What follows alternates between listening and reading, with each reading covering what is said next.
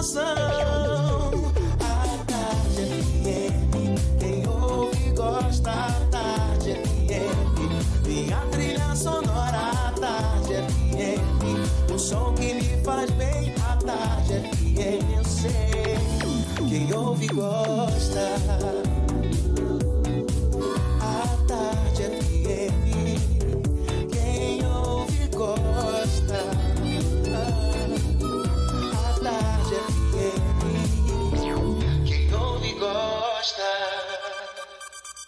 A partir de agora, na Tarde FM, isso é Bahia. Um papo claro e objetivo sobre os principais acontecimentos do dia. Um programa com a marca do Grupo A Tarde de Comunicação e do Bahia Notícias, para botar tempero no começo da sua manhã. Isso é Bahia. Isso é Bahia. Apresentação, Jefferson Beltrão e Fernando Duarte. Isso é Bahia. Oferecimento Ferreira Costa. Tudo para casa, construção e decoração.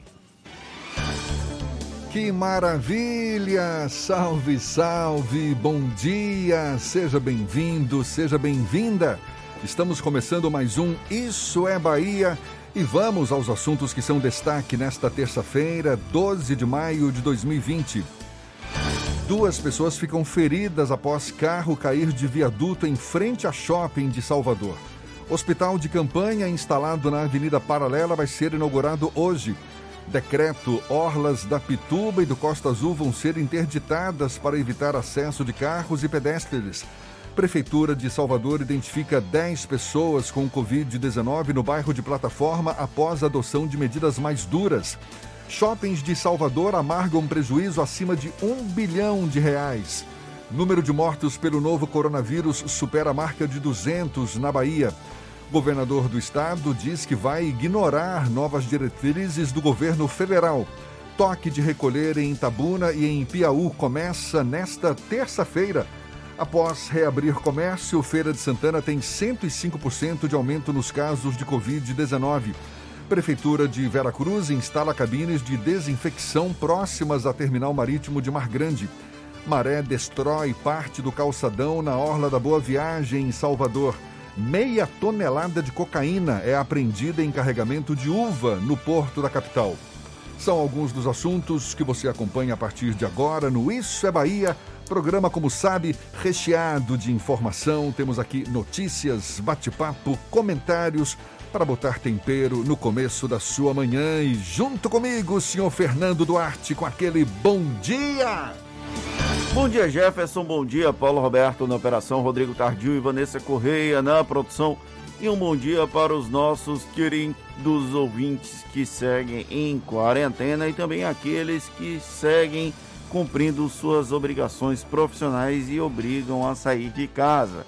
Profissionais da área de saúde, da área de segurança pública, rodoviários, metroviários, motoristas de táxi e aplicativos, pessoas que trabalham na área de supermercados, farmácias, drogarias, pet shops e todos os serviços essenciais para o funcionamento da sociedade. Sejam todos muito bem-vindos a mais uma edição do Isso é Bahia, com direito ao bendito cheiro de café, que Paulo Roberto deixa todo mundo na vontade aqui no estúdio do Isso é Bahia. Essa bacia vai qualquer hora cair no colo de Paulinho, ele vai ver. A gente lembra, você nos acompanha também pelas nossas redes sociais, tem o nosso aplicativo, pela internet no atardefm.com.br.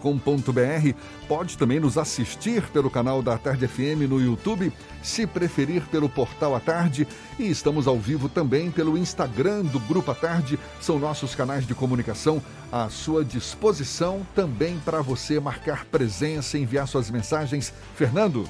Você também pode entrar em contato conosco pelo WhatsApp no 71993111010 e também no YouTube e no Instagram. Mande a sua mensagem e interaja conosco aqui no estúdio. Tudo isso e muito mais a partir de agora para você.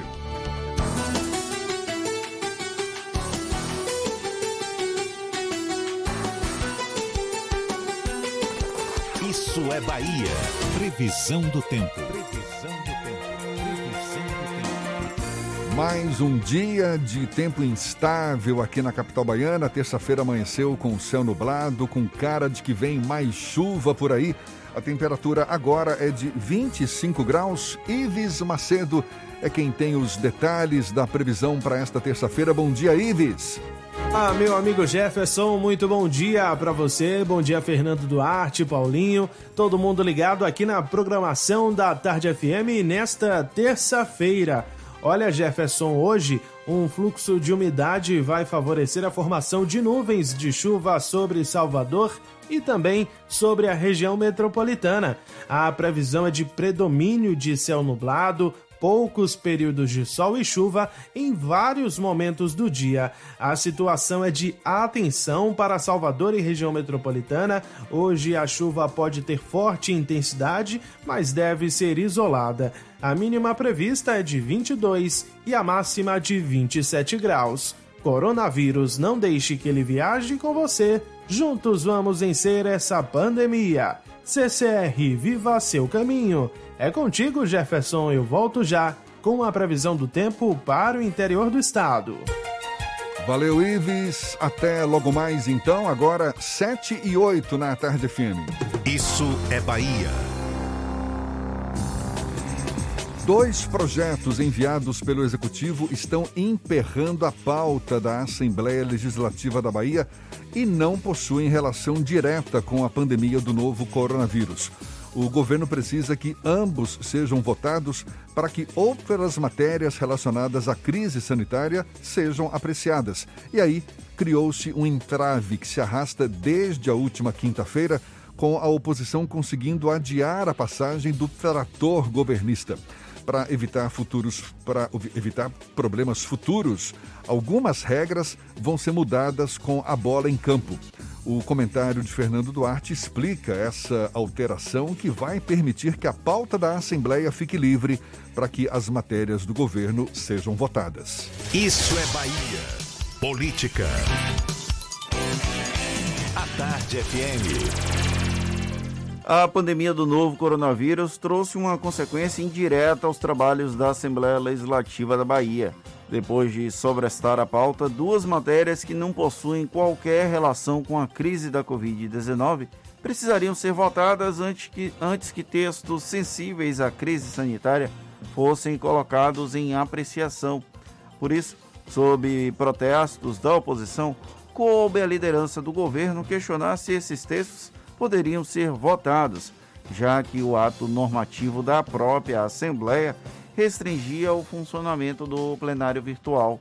Ou seja, a Covid-19 desacelerou a velocidade com que o governo e o governador conseguem aprovar textos na casa, principalmente quando os assuntos fogem do tema que deveria dominar a pauta do Legislativo Estadual. Pelo menos é a expectativa que se cria a partir do momento em que a Assembleia, em tese, restringe as votações à distância à temática do coronavírus. Esse foi um dos calos que levou os oposicionistas a atrasarem a votação do texto sobre o abono permanência e a regulamentação do fundo da Procuradoria-Geral do Estado. Cabe ao governo recuar ou não. O governador Rui Costa nunca pareceu muito preocupado com a repercussão negativa das matérias encaminhadas pelo Executivo. Tanto que lá em janeiro convocou a Assembleia extraordinariamente para votar a reforma da Previdência, cuja votação aconteceu no dia 31 de janeiro em uma polêmica sessão com direito a um suposto servidor com arma em punho ameaçando um deputado. Para usar uma expressão bem popular nas redes sociais, os parlamentares que lutem para evitar uma reação contrária. A Bahia não pode parar, o Legislativo também não. No entanto, alguns textos que deveriam ser debatidos com a participação de interessados, a exemplo desses 2 textos que atualmente sobrestam a pauta e que impactam diversos servidores, esses textos podem ser votados a toque de caixa sem necessariamente atender ao interesse público. Afinal, nem tudo o que interessa ao Executivo é precisamente exclusivamente interesse público. E o controle social funciona exatamente para isso. A oposição causou um constrangimento importante nesse sentido. ao pedir que haja votação nominal, quis que a base aliada do governo assumisse a responsabilidade em público da apreciação expressa de conteúdos apenas para limpar a pauta da Assembleia. Já a liderança da maioria recorreu a um expediente para ampliar a lista de projetos que podem ser votados durante a pandemia. Independente disso, o trator do governo foi obrigado a tirar o pé do acelerador. Coisas da política baiana. Tá certo, tá dado o recado. Então, agora são 7h12. E a Bahia registrou 214 mortes por Covid-19. É o dado mais recente divulgado pela Secretaria Estadual da Saúde. Já o número de casos confirmados da doença passou para 5.816. Mais de 1.400 pacientes estão recuperados e outros 4.184 permanecem monitorados pela vigilância epidemiológica. No Brasil, já são mais de 11.500 mortos pela Covid-19. As orlas dos bairros da Pituba e do Costa Azul vão ser fechadas a partir de amanhã. O anúncio foi feito pelo prefeito Assemi Neto como parte das medidas adotadas pela gestão municipal no enfrentamento ao avanço da Covid-19. O trecho a ser interditado pelo período de 7 dias compreende a região da Piscina Olímpica até o novo Centro de Convenções. Além disso, o bairro da Pituba vai ter as atividades comerciais suspensas, sendo só permitido o funcionamento dos supermercados, farmácias, bancos e lotéricas. Caso haja o aumento no número de casos, o prazo de interdição, previsto inicialmente para durar 1 semana, pode ser ampliado. Ontem começaram a valer as medidas mais restritivas de circulação de veículos e pessoas na Boca do Rio, Plataforma e Avenida Joana Angélica. 10 pessoas foram identificadas com Covid-19 em Plataforma aqui em Salvador após o primeiro dia de medidas de restrições no bairro. De acordo com o prefeito Assemi Neto, foram feitos 42 testes na localidade, ou seja, quase 24% apresentaram resultado positivo. No bairro da Boca do Rio, foram realizados 81 testes e destes, apenas 3 pessoas testaram positivo para a doença. Já na Avenida Joana Angélica, no centro da cidade, foram feitos 124 testes e 4 pessoas deram positivo. Infelizmente, números que não param de crescer. Agora, 7h14 na Tarde FM.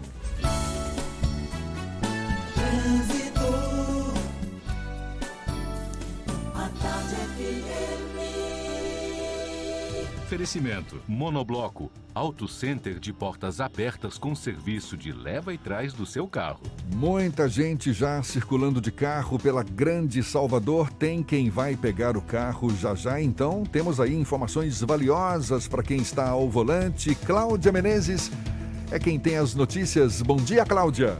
Muito bom dia para você, Jefferson. Dom, bom dia também para Fernando, Tardil, Paulinho, todos vocês aí no estúdio, a equipe do Isso é Bahia. Começa com informações do subúrbio. A suburbana tem trechos mais intensos em direção à calçada desde Plataforma. Tem informação também para você que pretende ir para a ilha. Lá na Cidade Baixa, no terminal do Ferry Boat, o próximo ferry vai sair às 8 da manhã.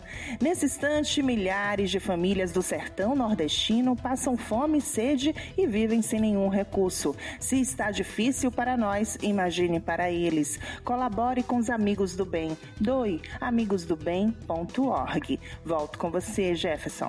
Obrigado, Cláudia. A Tarde FM de carona com quem ouve e gosta. Hospital de campanha instalado na Avenida Paralela vai ser inaugurado hoje. Maré destrói parte do calçadão na Orla da Boa Viagem, aqui na capital. E 2 pessoas ficam feridas após carro cair de viaduto em frente a shopping, também aqui na capital. Detalhes você acompanha ainda nesta edição, à Tarde FM 7h16. Você está ouvindo Isso é Bahia. Irmãs e irmãos, meu abraço apertado vai aqui nessa canção. Com amor, obrigado por sua dedicação.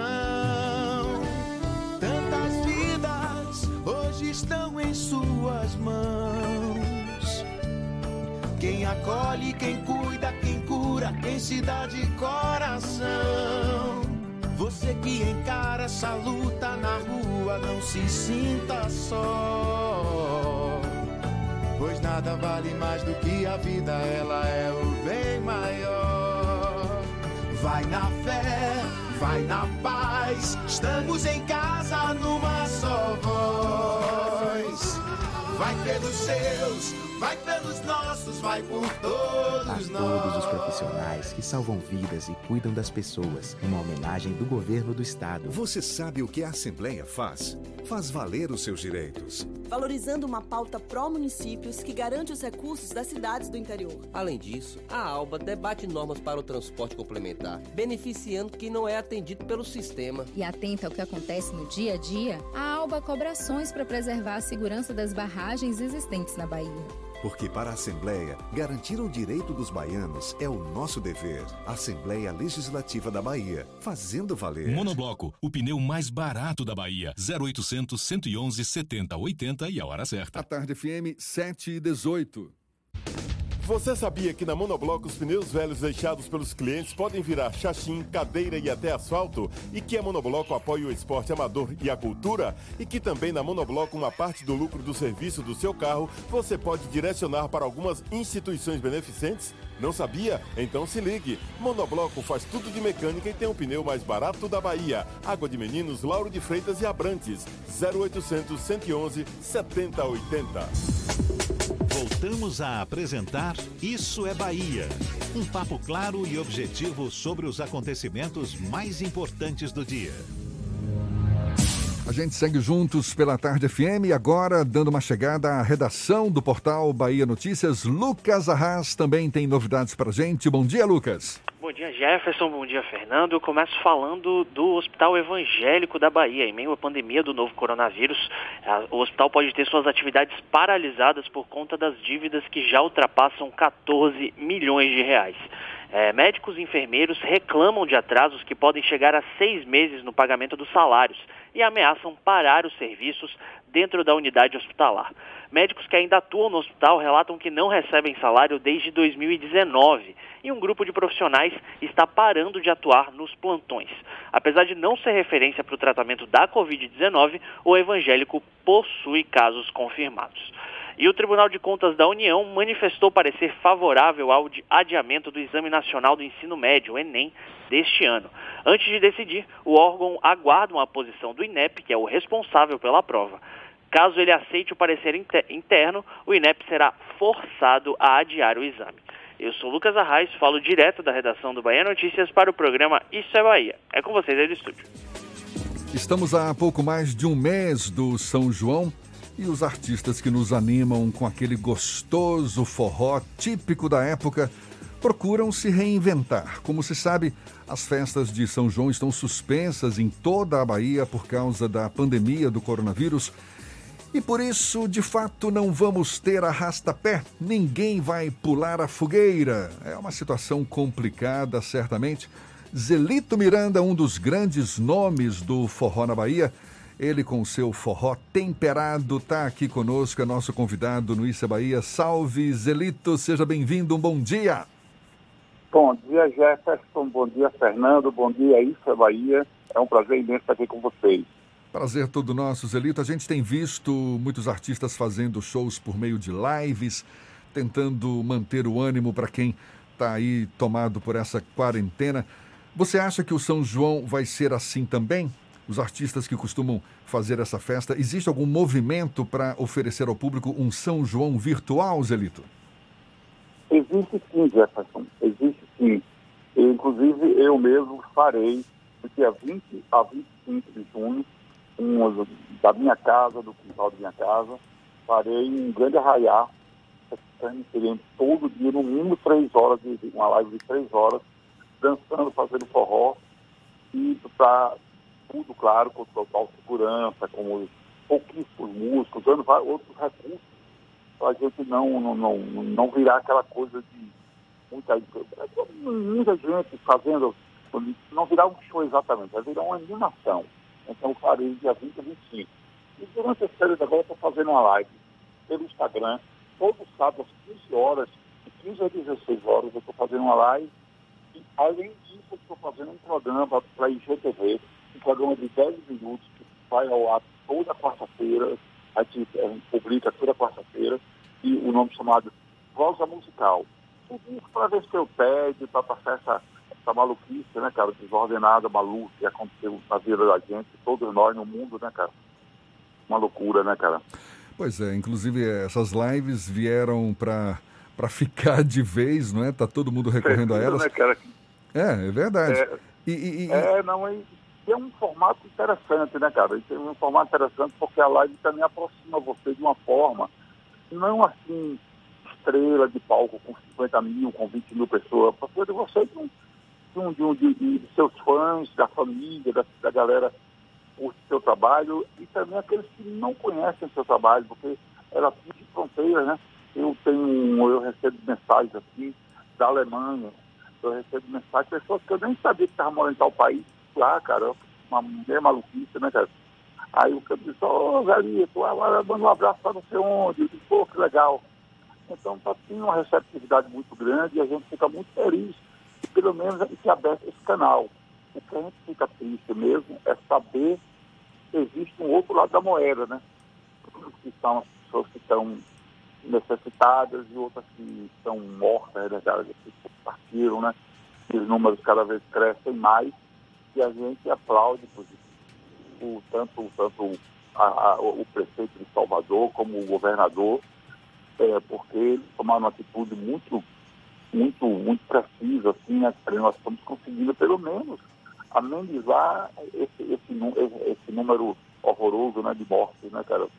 Então, acho que isso é uma coisa, assim, que a gente tem que ficar ligado, né, ficar em casa, porque o São João, esse ano, ele terá outro sabor, como você falou, não vai ter aquela coisa da fogueira, porque agora será virtual. Há muito tempo, eu e Sérgio Passos, Jorge Papapá, fizemos uma música de festa na casa de zé.com.br. Aí fez uma brincadeira falando da música, acesse o site, digite certo não erre. Festa na casa de Zé é .com.br. Olha aí, tá vendo? E eu nunca imaginei que isso fosse acontecer. O nome dessa música é Forró da Casa do Zé. Na verdade, ninguém imaginava, né? Tá vivenciando esse momento. Não é, cara, que está se realizando agora com essa coisa do... Meu Deus, eu digo, Jorge, que maluquice, nós fizemos isso assim, falando de internet, na verdade, e agora não, virou um São João transmitido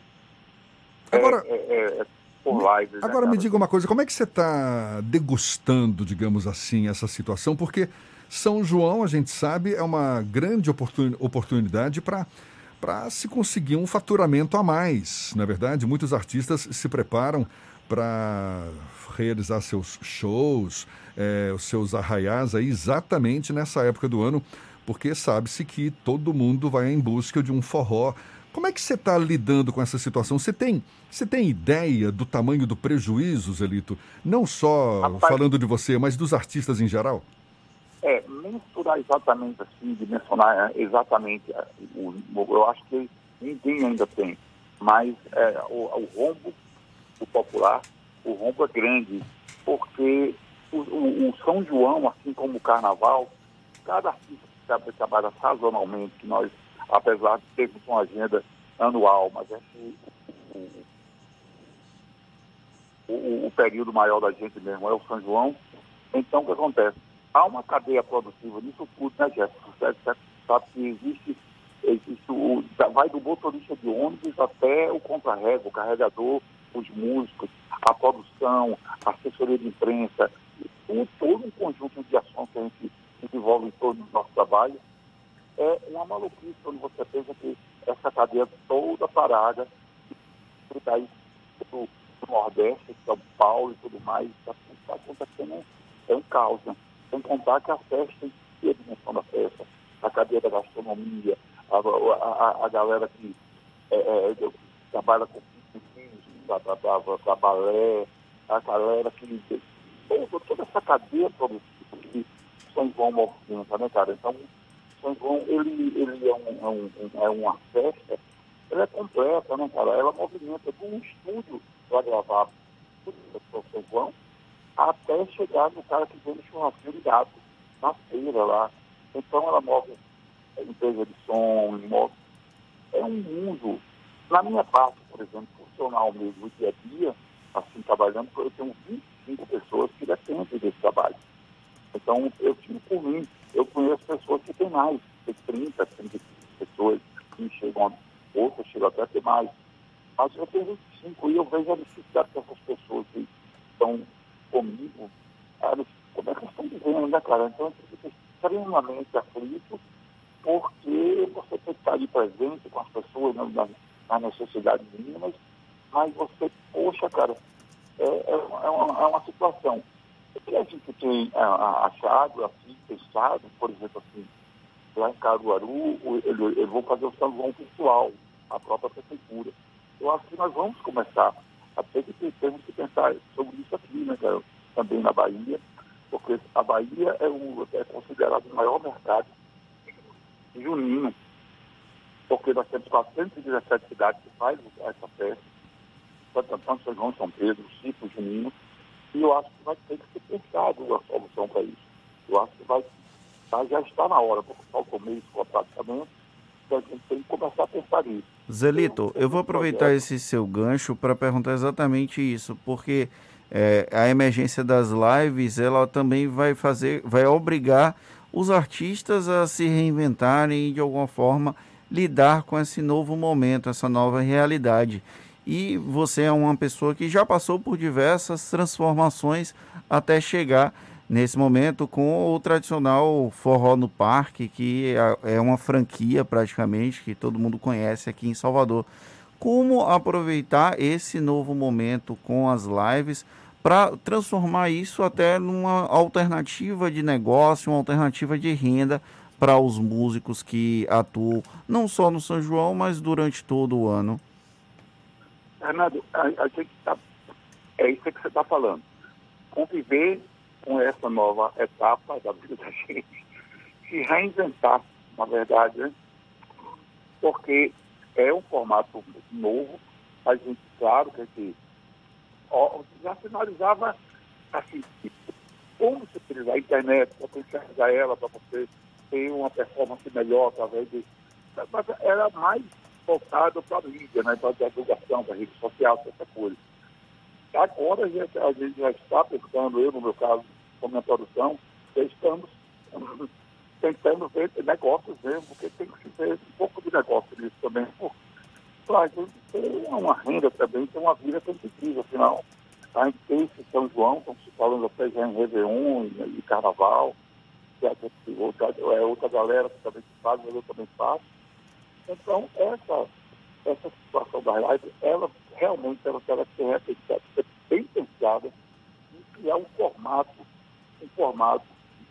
criativo, que a gente possa, sem tirar o entretenimento e a cultura do porque o São João tem uma coisa muito forte, é uma das festas assim, que tem uma presença cultural muito intensa, né, cara?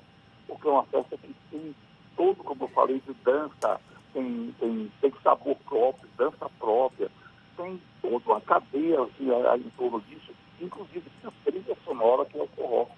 Esse forró que inova outra galera que faz estudo à atividade.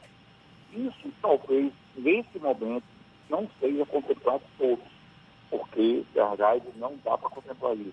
A live abre para produtores de vídeo, abre para transmissões, mas não dá porque a gente teve a pandemia.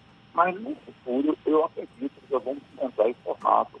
Eu digo, nós, esses artistas que estão fazendo, que agora vai depender também, Fernando, eu acho, de Jefferson, que o problema é que a internet é uma ferida forte, né? Você tem que ter conteúdo, né? Você tem que ter conteúdo. Você não pode ir para o ar com a abobrinha, né? Eu acho que vai cobrar os artistas um pouco mais também, né? Além da performance empresarial, a performance musical, porque a internet é um campo extremamente binário, onde tem gente com cabeças de múltiplos pensamentos. Então, você tem que ter um pouco mais de conteúdo também, para não ficar só na abobrinha. Isso talvez seja um diferencial que coloque coloca no mercado e que está para a gente ter essa performance, ele captar recursos, produzir essas lives melhor, eu acredito, né? O próprio nome das lives terão que ser mudado, né? Senão ficou assim um caminhão de japonês, né, cara? Ficou um negócio de live. A minha live, por exemplo, que estou fazendo no Instagram, eu chamo ela de acústica em casa. E no São João, vai ser São João em casa. Você entendeu? Essa coisa apoiado porque isso, isso que foi marcado no Brasil inteiro, que é fica em casa, né? E a gente está trabalhando muito nesse jargão aí. Você falou sobre a questão da qualidade das lives e eu tenho acompanhado diversas lives, do forró ao sertanejo, ao axé, tudo que tem live, enquanto eu estou em casa, eu acabo assistindo. E aí você citou a questão da qualidade e eu tive essa preocupação quando eu assisti, eu não lembro se foi a primeira ou se foi a segunda live do Flávio José, que era uma coisa um pouco artesanal, era o forró raiz daqui da Bahia, mas não tinha uma produção que justificasse que as pessoas assistissem. Eu, como gosto de forró, eu continuei assistindo, mas para o público que não é cativo do forró, é um pouco mais difícil, porque tem a questão estética, tem a questão da captação do áudio.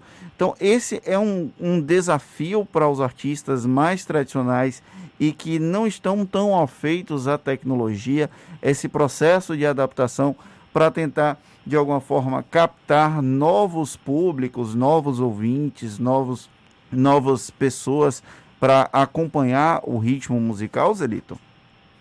Olha, eu comecei também, eu estou fazendo a sexta live minha agora no sábado, às 15 horas. Eu comecei também bem simples, e estou ainda bem artesanal, como você falou, a palavra bem clara, você pode definir, é como talvez todos nós, e certamente, talvez eles já tivessem até uma estrutura, sei lá, mas os caras fizeram as lives mais pesadas. Mas eu acho assim, no meu caso específico, eu comecei também dessa forma, mas eu estou montando uma estrutura já. Eu estou montando uma estrutura mesmo, eu estou montando uma pequena ilhazinha de transmissão, estou montando uma pequena situação para a gente ter essa qualificação, você entendeu? Porque a gente sabe, eu também me incomodo quando você chega na live, tem um amigo, você está ali, bate papo com o cara, mas você vê que tem umas transmissões, assim, meia doida. Inclusive, você pega que, como o YouTube, por exemplo, ele começou a limitar acesso, porque as lives também virou uma certa brincadeira, né? Assim, para coisa de curtição, porque era artesanal, porque era rede social, tá? Mas eu acho que a partir desse momento agora, a gente vai ter que realmente dar um mínimo de acabamento a ela, um mínimo é necessário, um mínimo porque... para não ficar essa coisa que você está falando, de uma certa monotonia, né? Por mais que você goste do artista, por mais que você goste da minha música, mas você quer ver uma coisinha mais elaborada. Eu acho que isso aí está... Eu estou tentando fazer isso aí, eu espero que comece o mês de junho já. A gente já entra com um perfil mais... de uma live mais organizada, você entendeu? Um acústico em casa mais organizado, entendeu? Porque começa com um celular, depois você vai para uma câmera... e depois você vai para uma mesa de corte, uma plataforma de transmissão, essas coisinhas assim que você vai uma sonoridade melhor de captação de áudio, exatamente isso que você está falando. Então, eu acredito que a tendência é essa. Agora, vai caber às pessoas que estão vendo isso como... porque eu acredito mesmo, Fernando e Jefferson, que vai criar um novo formato. Eu acho que como diria a New Order, agora vai ser a nova ordem, vai ser essa, você usar realmente essas coisas. Eu acho que vai virar uma nova ordem aí no planeta. Zelito? Que é... Zelito, a já gente... teve adesão de grandes artistas de Elton John, até Roberto Carlos e... Tá todo mundo recorrendo às lives. Zelito, deixa eu te perguntar uma coisa. A gente não vai ter festa de São João esse ano. Agora, algumas festas, como por exemplo a festa de Campina Grande, lá na Paraíba, está sendo adiada para outubro, novembro. Você defende também esse tipo de decisão de adiar as festas de São João para mais para o fim do ano? E mais, você tem conhecimento de algum tipo de interlocução de artistas do forró com prefeituras, com o governo do estado, para que haja algum auxílio, algum tipo de ajuda a esses artistas, uma vez que não vão poder participar dessa festa de São João agora em junho? Nós estamos tentando essa interlocução, mas não foi ainda aberto. Desculpem. Não foi ainda aberto esse diálogo, exatamente porque tinha uma situação preferencial que era essa coisa da saúde, da vida, né, cara, que era prioritária e é prioritária, né, cara, não é hora de ficar. Mas eu acredito que está bem próximo de acontecer esse diálogo, você entendeu, Jefferson? Eu acho que vai acontecer, porque não pode se... A gente ouve falar em tudo, por exemplo, assim, ajuda a banco, ajuda a empresa aérea, ajuda a empresário do ramo tal, shopping, não sei o que lá. Você está falando que está bem próximo esse diálogo, mas está havendo uma organização da parte de vocês? Né, cara? O São João hoje está em cima da boca dele. Mas vocês estão organizados? Tem algum representante para falar em nome dos artistas? Como é? Não, específico não. Hoje a gente conversa muito entre nós artistas, conversamos muito, e a gente tem uma posição mais ou menos consolidada, que é essa daí, de tentar fazer uma transmissão do São João através das lives, que o próprio governo gere essas lives. E isso é um bloco que envolve os principais forrozeiros aqui de Salvador, que estão no dia a dia do batente, e a gente vai tentar esse diálogo. Esse diálogo é uma proposta que a gente precisa que seja aberta o mais rápido possível. A gente está esperando que essa proposta seja aberta, porque... E ela ser diretamente, se possível, com o artista, com a produção de cada um. E a ideia de adiar o São João, Zelito, você acha que pega? Eu acho assim meio estranho essa coisa do adiamento. Eu acho que pode se criar uma festa para cobrir essa lacuna, assim, entendeu?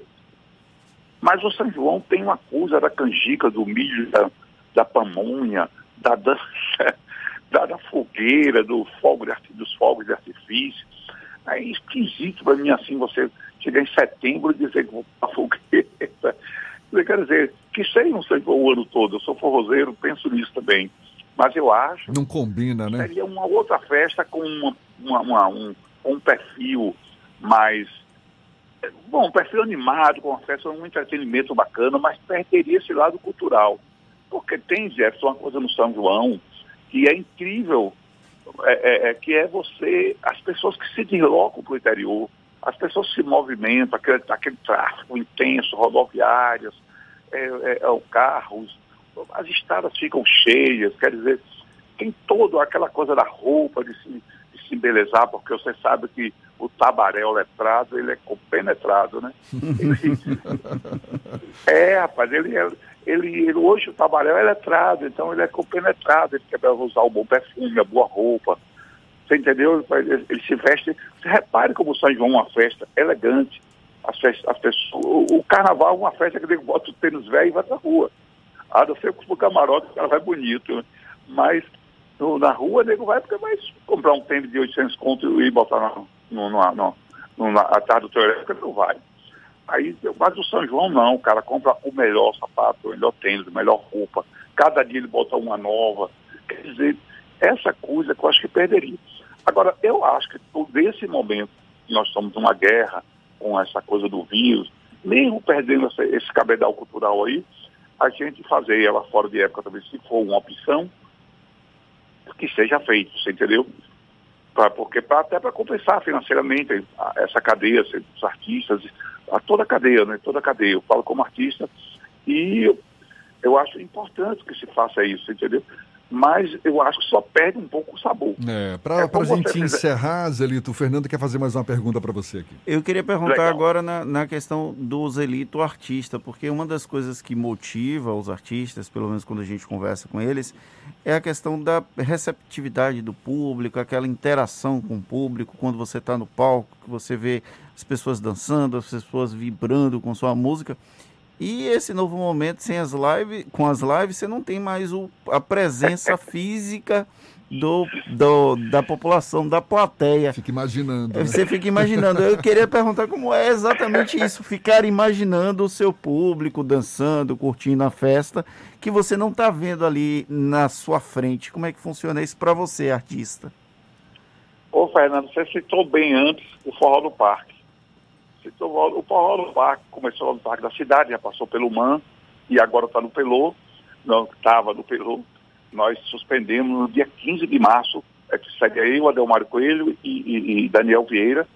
Nós suspendemos o projeto porque foi decretado pela Prefeitura que na segunda-feira entraria com essa coisa toda do isolamento. Era o início da pandemia. Com medo mesmo de fazer o evento no domingo e ter um problema, sei lá, dali surgiu um caso, outro caso, a gente preferiu, não fomos egoístas e abrimos mão de fazer. Quase chorei de tristeza, porque realmente foi uma coisa... Então, o Forró Parque é um exemplo de caldeirão, né? Tanto o parque é um caldeirão, são ensaios de forró, que a gente considera o maior ensaio de forró, talvez hoje do Norte e Nordeste, um dos maiores. E a gente sabe que é um caldeirão, que as pessoas estão aliadas para dançar forró, vou para lá, debaixo do sol, de 11 horas, do domingo, aí toma a cervejinha deles, curte. E a gente tem esse calor intenso nas praças no São João também. Você chega a uma cidade como Auá, Santo Antônio de Jesus, Cruz das Almas, maravilhosa. Quer dizer, você tem esse... As lives, elas queiram ou não, elas são frias, né? Elas são frias, elas têm essa coisa do distanciamento mesmo, mas a gente se reinventa e procura escutar, né, velho? Tem que se reinventar, né? Zelito Miranda, forrozeiro, olha, muito obrigado, Zelito, a gente já está com saudades desde já desse forró no parque, do São João que não vai ter, mas olha, é isso aí, vida que segue e a gente procurando se reinventar. Eu quero agradecer a você pela sua disponibilidade, por esse papo gostoso conosco, te desejar boa sorte, que a gente possa sair dessa fase mais fortalecido. Muito obrigado, Zelito Miranda, aqui no Isso é Bahia. Bom dia para você, Zelito. Bom dia para você, Fernando, também. Bom dia, Jefferson. Obrigado pelo espaço e parabéns aí pelo sucesso do programa. E no sábado, na nossa live, às 15 horas. Valeu, tá certo. A gente lembra, essa conversa vai estar disponível logo mais nos nossos canais no YouTube, Spotify, iTunes e Deezer, 7h44 na Tarde FM.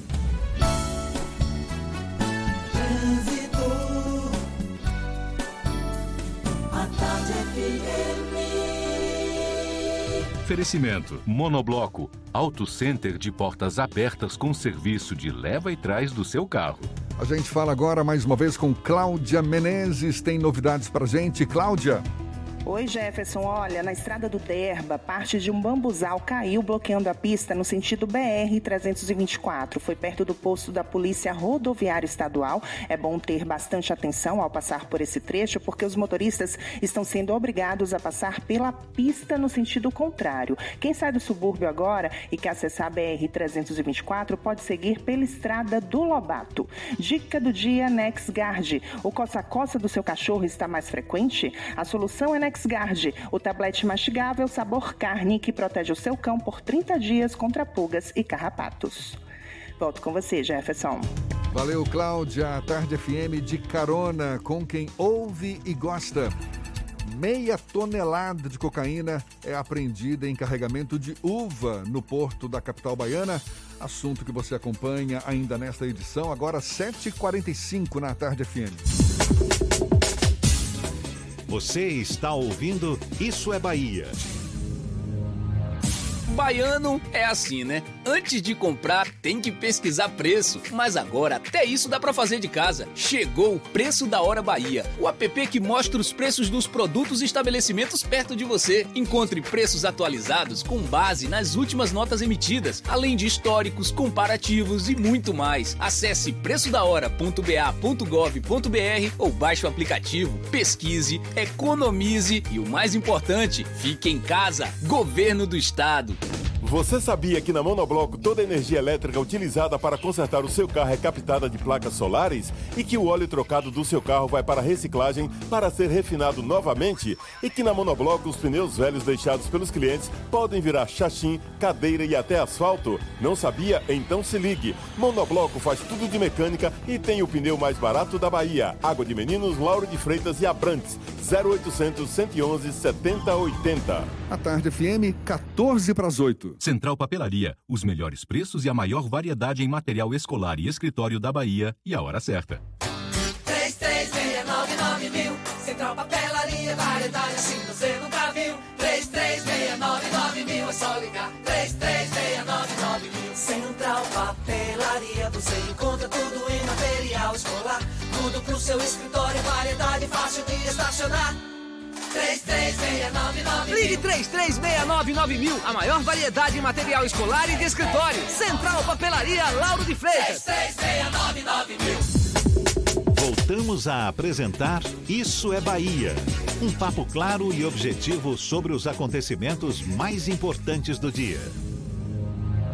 Daqui a pouquinho tem as dicas da Marcita para animar um pouco mais a sua quarentena. Primeiro vamos à redação do Portal à Tarde com Thaís Seixas, que também tem novidades para a gente. Bom dia, Thaís. Oi, Jefferson. Bom dia, Fernando. E a você que acompanha aqui o nosso programa. A Bahia aguarda a aprovação da Agência Nacional de Vigilância Sanitária, Anvisa, para assinar o protocolo de intenções com a empresa Bioenergy, que vai montar uma fábrica para a produção de ventiladores pulmonares. O anúncio foi feito ontem pelo vice-governador João Leão em entrevista ao Grupo à Tarde. O estado acumula uma das piores distribuições de respiradores antes da pandemia, falta de apoio recente do Ministério da Saúde para a aquisição dos equipamentos e duas compras já canceladas. O governador Rui Costa voltou a reclamar da dificuldade em conseguir respiradores no mercado internacional e disse que o negócio virou uma gincana por causa da atuação de atravessadores que aproveitam a situação para ganhar dinheiro. E os pedidos de seguro-desemprego em todo o país sobem 22,7% em abril, mesmo com a suspensão dos atendimentos presenciais nas unidades do Sistema Nacional de Emprego. Segundo o levantamento divulgado ontem pelo Ministério da Economia, apenas em abril foram requeridos mais de 748 mil benefícios. Do total, 87% foram pedidos pela internet, contra apenas 1,7% no mesmo período do ano passado.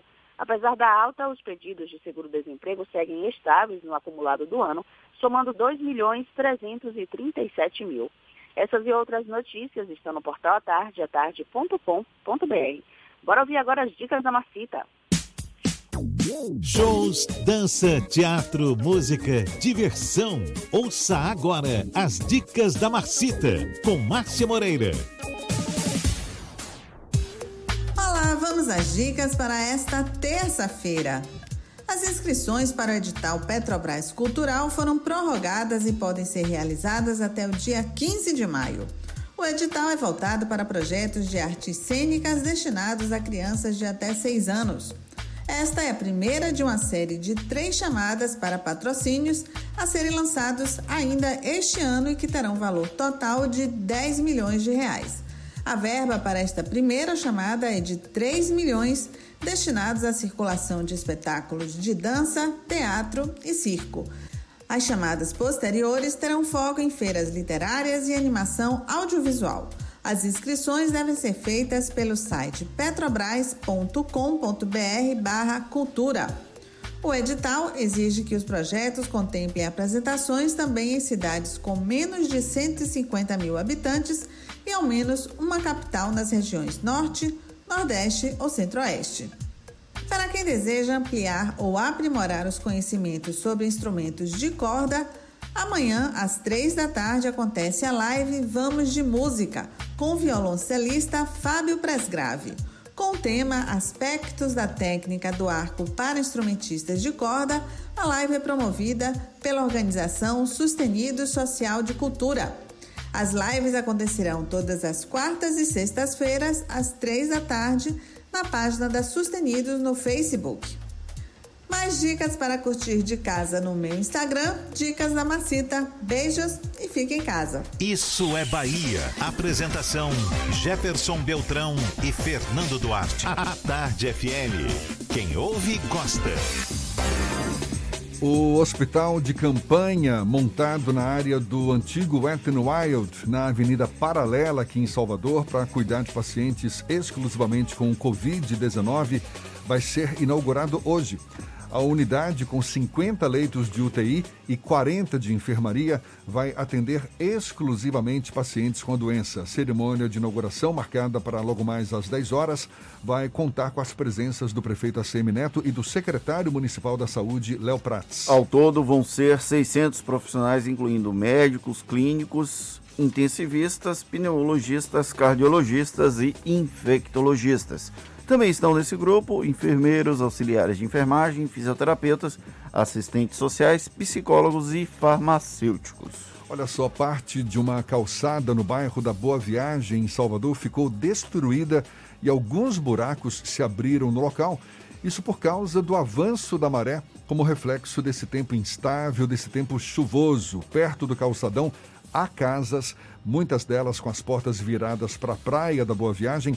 Agora, apesar de nenhuma ter sido atingida pelo mar, a situação, claro, deixa os moradores preocupados, principalmente pela dificuldade para circular no local. E duas pessoas ficaram feridas após um veículo cair de um viaduto em frente ao shopping Bela Vista, aqui em Salvador, ontem à noite. A informação foi divulgada pelo Corpo de Bombeiros da Bahia, que prestou socorro às vítimas. Segundo a corporação, os ocupantes do veículo ficaram presos às ferragens, mas foram retirados do local conscientes e encaminhados pelo SAMU e Salvar para unidades de saúde. Não foram divulgados mais detalhes sobre o estado de saúde das vítimas ou a causa do acidente. Um carregamento de 550 quilos de cocaína foi apreendido em uma carga de uva no Porto de Salvador. Isso foi ontem e a apreensão foi feita pela Polícia Federal e também Receita Federal. O material, avaliado em mais de 100 milhões de reais, seria embarcado em um navio para a Europa, tendo o porto de Roterdã, na Holanda, como destino final. A droga foi encaminhada para a Polícia Federal, que vai continuar a investigação. A Receita Federal informou que essa é a 5ª apreensão de cocaína do órgão no Porto de Salvador neste ano. Uva diferente essa, né? Uva coca. É.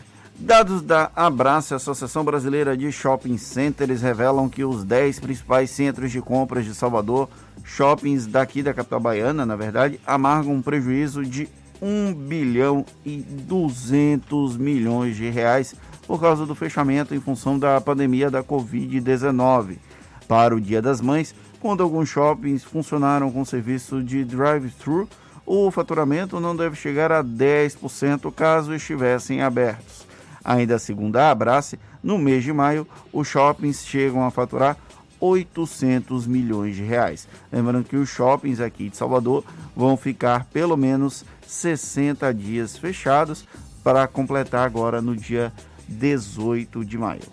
Olha, hoje é o Dia do Enfermeiro e o Jornal A Tarde faz uma homenagem. Traz hoje, na edição desta terça-feira, um conteúdo especial prestando uma homenagem a esses heróis. Afinal de contas, são uma espécie de soldados na linha de frente da batalha contra o novo coronavírus, profissionais da saúde que encaram uma realidade difícil em postos e também em hospitais.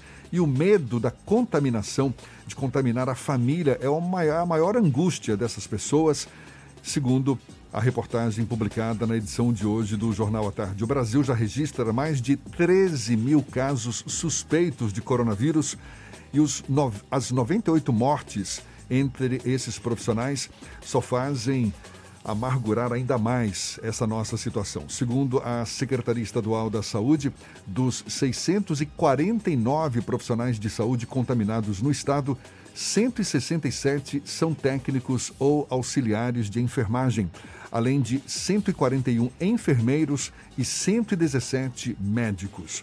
Portanto, uma reportagem especial prestando essa homenagem aos enfermeiros hoje, Dia do Enfermeiro, na edição de hoje do Jornal à Tarde e que você pode acompanhar também pelo Portal à Tarde. Uma homenagem justa aos profissionais da área de saúde, em especial aos enfermeiros que realmente precisam dessa demanda. Agora, gente, são 7 horas e 56 minutos e tem economia? Vamos lá. Isso é Bahia. Economia. A Tarde FM. Bom dia, Jefferson. Bom dia, Fernando. Bom dia, queridos ouvintes da rádio A Tarde FM. Ontem, o índice Ibovespa fechou em 79 mil pontos, com queda de menos 1,5%, enquanto o dólar fechou em alta de 1,30%, fechando o dia a R$ 5,82. Em um dia sem muitas movimentações nos mercados externos, já que os mesmos se animaram com a reabertura gradual da Europa, entretanto, tomaram um banho de água fria com a reaceleração dos casos em países como a Alemanha e Coreia do Sul. E para hoje, o foco do investidor fica na divulgação da ata da reunião do Copom da semana passada. Eu sou Nicolau Eloy, sócio da BP Money, a nova plataforma educacional da BP Investimentos. E para maiores informações, nos acompanhe no nosso Instagram, @bpmoney.com.br. Isso é Bahia!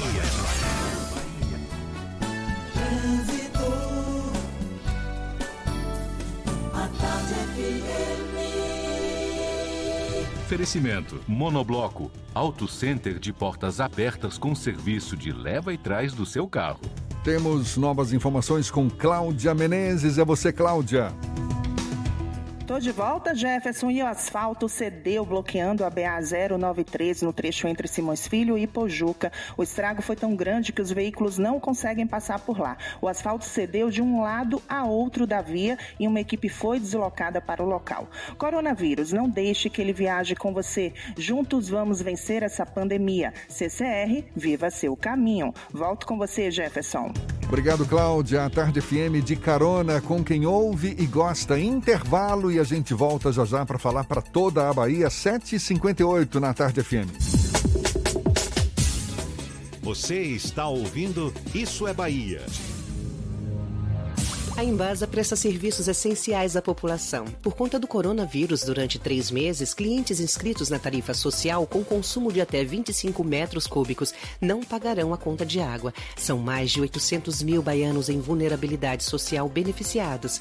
Mas a Embasa precisa continuar operando e investindo. Por isso, contamos com você que não está nessa lista.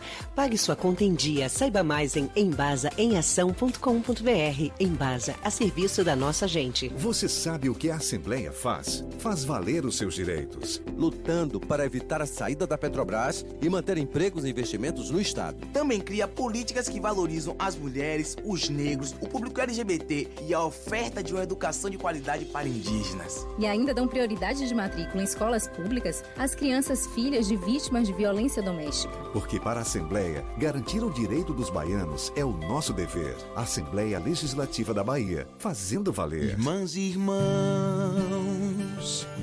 meu abraço apertado vai aqui nessa canção. Com amor, obrigado por sua dedicação. Tantas vidas hoje estão em suas mãos. Quem acolhe, quem cuida, quem cura, quem se dá de coração. Você que encara essa luta na rua, não se sinta só. Pois nada vale mais do que a vida, ela é o bem maior. Vai na fé, vai na paz, estamos em casa numa só voz. Vai pelos seus, vai pelos nossos, vai por todos nós. A todos os profissionais que salvam vidas e cuidam das pessoas, uma homenagem do governo do estado.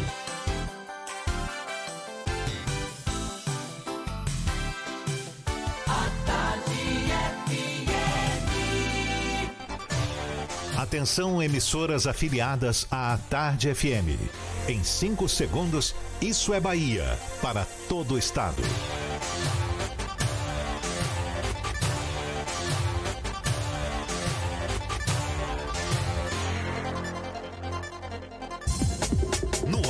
Isso é Bahia. Informação com a marca do Grupo A Tarde e do Bahia Notícias. Política, segurança, saúde, cidadania. Isso é Bahia. Apresentação: Jefferson Beltrão e Fernando Duarte. A Tarde FM. Quem ouve, gosta. Que maravilha! Salve, salve! Bom dia! Seja bem-vindo, seja bem-vinda. A partir de agora, Isso é Bahia em rede com emissoras de todas as regiões do estado. E vamos aos assuntos que são destaque nesta terça-feira, 12 de maio de 2020.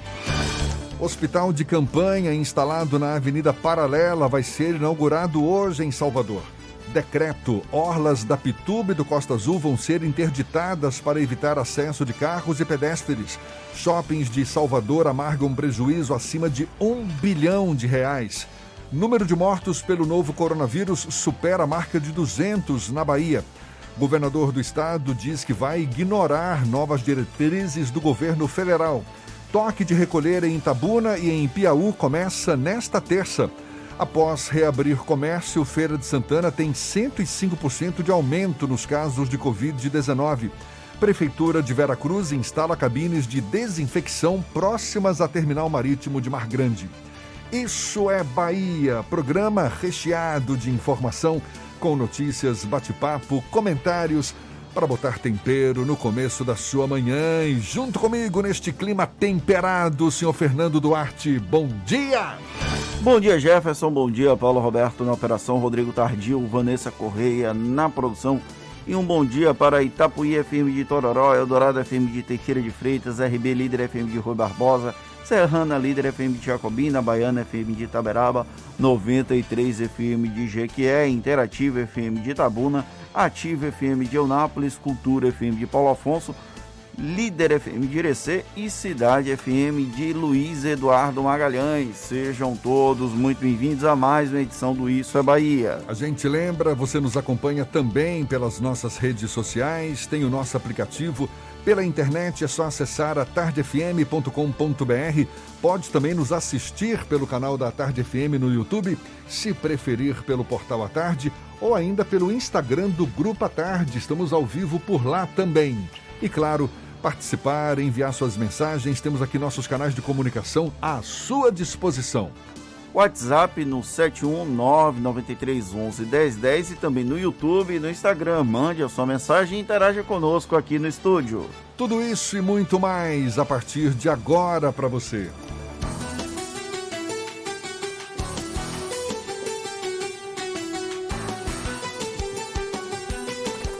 Isso é Bahia.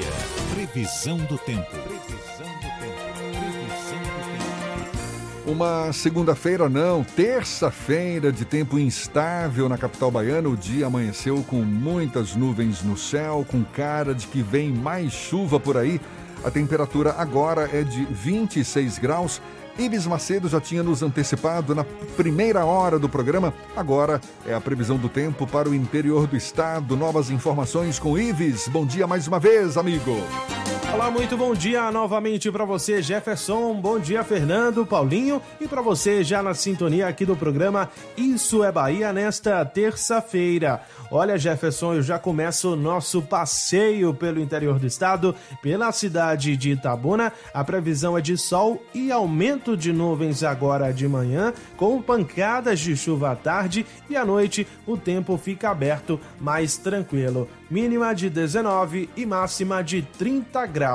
Na nossa segunda parada, eu falo da cidade de Jequié, que deve ter sol com muitas nuvens durante todo o dia, com períodos de nublado e chuva a qualquer hora. Mínima de 18 e máxima de 30 graus para Jequié nesta terça-feira. Neste instante, milhares de famílias do sertão nordestino passam fome, sede e vivem sem nenhum recurso. Se está difícil para nós, imagine para eles. Colabore com os Amigos do Bem. Doe amigosdobem.org. É contigo, Jefferson. Eu volto amanhã com mais informações do tempo. Tá combinado. Valeu, Ives. A Tarde FM 8 e 6. Isso é Bahia. Recém-chegado no Ministério da Saúde, o oncologista Nelson Teich já enfrenta um processo de fritamento público pelo próprio governo federal. Ontem, durante coletiva de imprensa, Teich foi informado pela imprensa que academias, salões de beleza e barbearias foram incluídos como serviços essenciais durante a pandemia do novo coronavírus. Nas redes sociais, as hordas bolsonaristas deram início a uma série de ataques com a hashtag Fora Teich, aproveitada inclusive por oposicionistas para tentar fragilizar o governo. Enquanto isso, o Brasil lida com a morte de 11.519 pessoas desde o começo da disseminação da Covid-19. Essa nova fritura de um ministro da Saúde em meio à pandemia, que vai marcar algumas gerações em todo o mundo, é tema do comentário político de Fernando Duarte. Isso é Bahia. Política. A Tarde FM. Desde a saída de Luiz Henrique Mandetta no começo do mês de abril, a gente tinha uma expectativa muito grande com a chegada de Nelson Teich no Ministério da Saúde.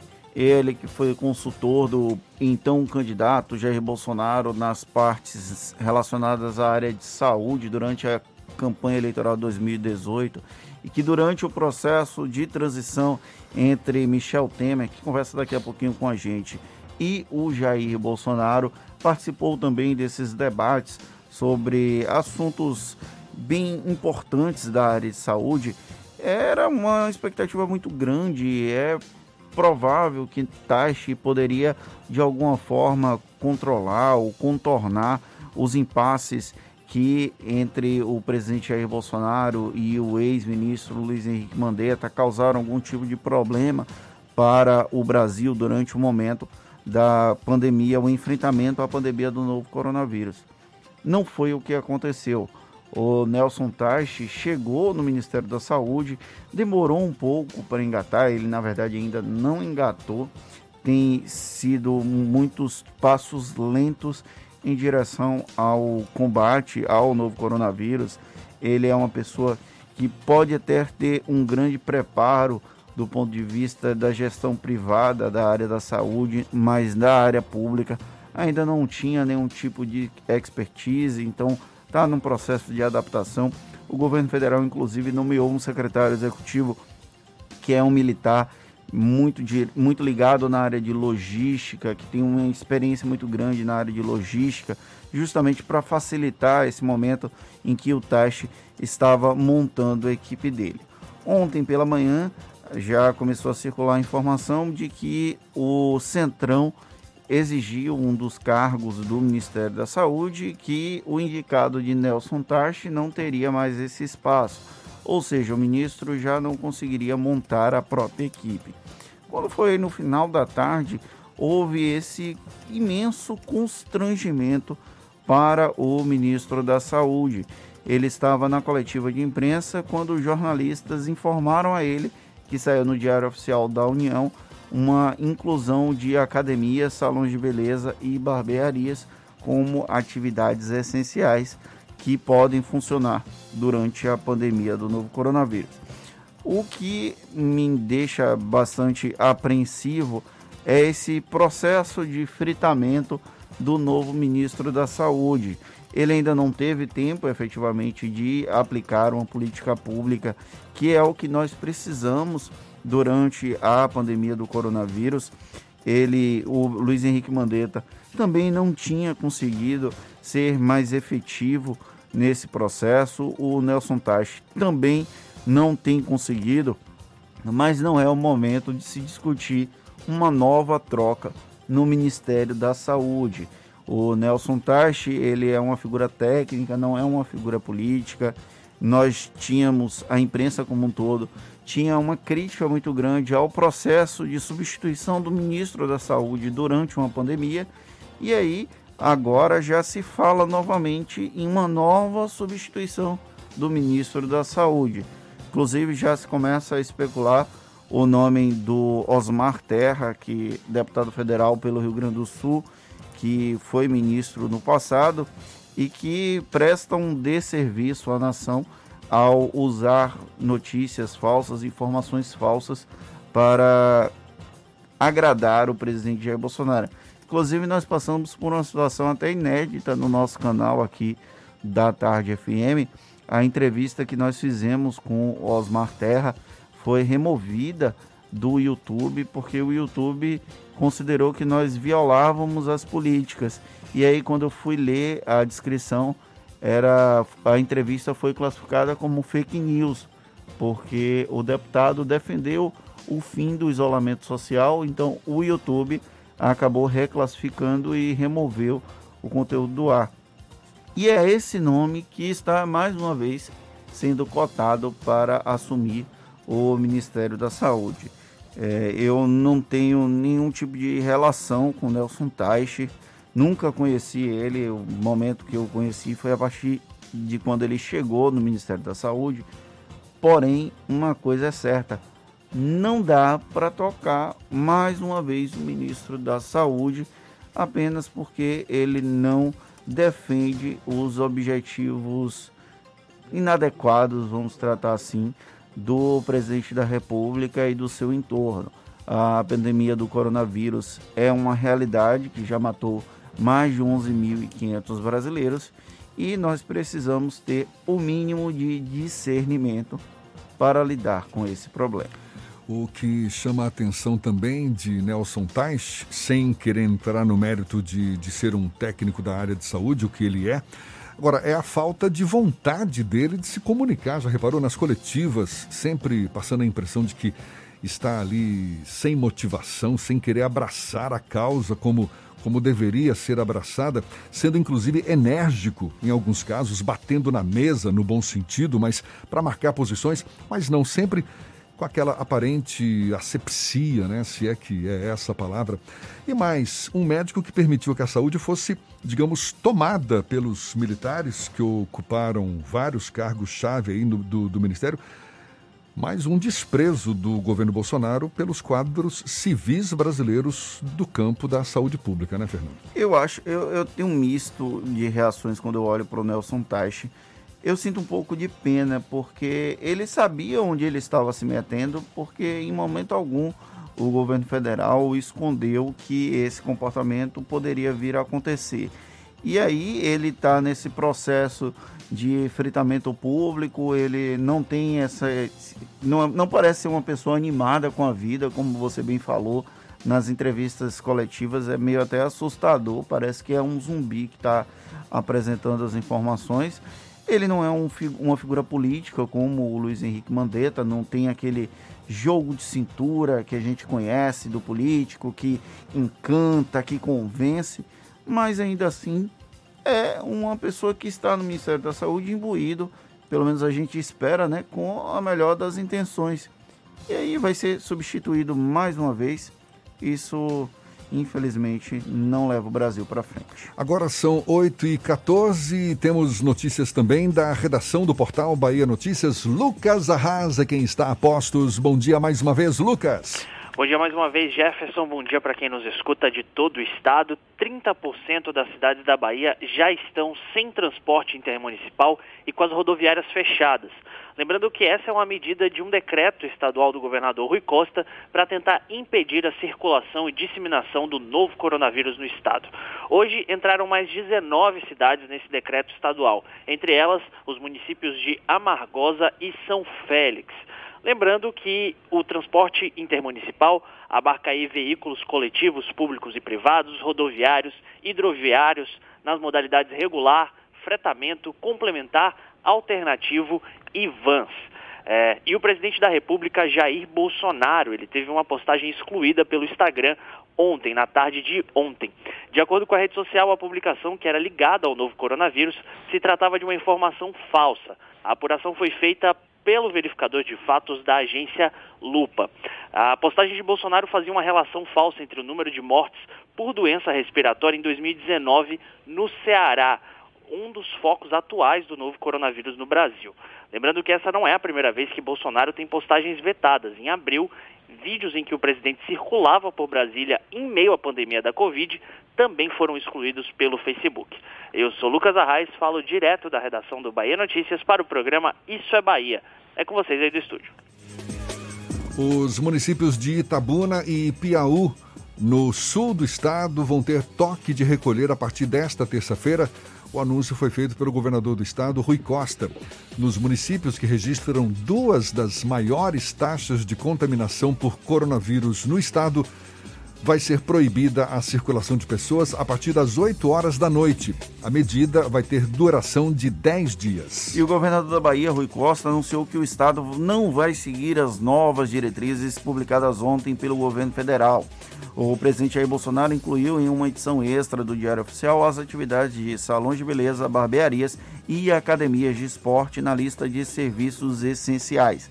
Ainda que o governo federal determine quais atividades podem continuar em meio à pandemia, o Supremo Tribunal Federal já decidiu que cabe aos estados e municípios o poder de estabelecer políticas de saúde, inclusive questões de quarentena e classificação dos serviços essenciais. Não surpreende essa posição do governador Rui Costa diante de Bolsonaro. Mais um episódio do embate entre governadores e presidência da República. Agora, 8h17, a gente começa o nosso giro pelo interior do estado, indo para Teixeira de Freitas, extremo sul da Bahia. É o Tiago Ramos, da Eldorado FM, quem fala conosco. Bom dia, Tiago. Bom dia, Jefferson. Bom dia, Fernando. Um forte abraço a todos aí ligados no Isso é Bahia. Nós estamos ao vivo, direto dos estúdios da Eldorado FM, a primeira em audiência em todo o extremo sul da Bahia.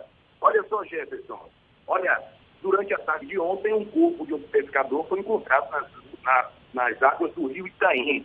Esse corpo desse pescador ia ali indo pescar em uma região que então faz a captação de água da Embasa, aqui em Teixeira de Freitas. O corpo do Antônio José Pinto foi encontrado, de 35 anos, encontrado nas águas do rio Itaim, aqui em Teixeira de Freitas, e o corpo foi resgatado aí pelos homens do Corpo de Bombeiros e logo após levado ao Departamento de Polícia Técnica da cidade aqui em Teixeira de Freitas. Olha, aqui em Teixeira de Freitas também, Jefferson, uma jovem, a garota Laila, de 13 anos de idade, adolescente, acabou morrendo por conta aí de uma suspeita de dengue hemorrágica.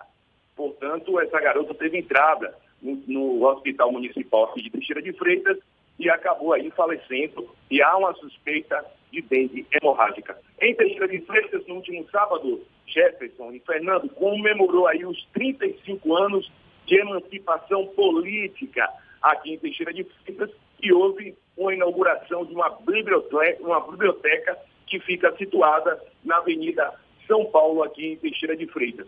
Essas são as informações direto aqui da Eldorado. Eu sou Tiago Ramos, para o Isso é Bahia com Jefferson e Fernando. Até a próxima. Tá combinado, até a próxima. Agora, 8h19. A Prefeitura de Vera Cruz, município localizado na região metropolitana de Salvador, na ilha de Itaparica, instalou cabines de desinfecção próximas ao terminal marítimo de Mar Grande. Segundo a Prefeitura, o sistema vai passar a funcionar a partir de hoje. Antes de seguir viagem, todos os passageiros vão ter que medir a temperatura corporal, e quem estiver acima de 37,8 graus vai ser orientado pela equipe da barreira sanitária. Também vai ser obrigatório o uso de máscaras no local. Duas cidades do interior da Bahia começaram a fazer testes para o novo coronavírus.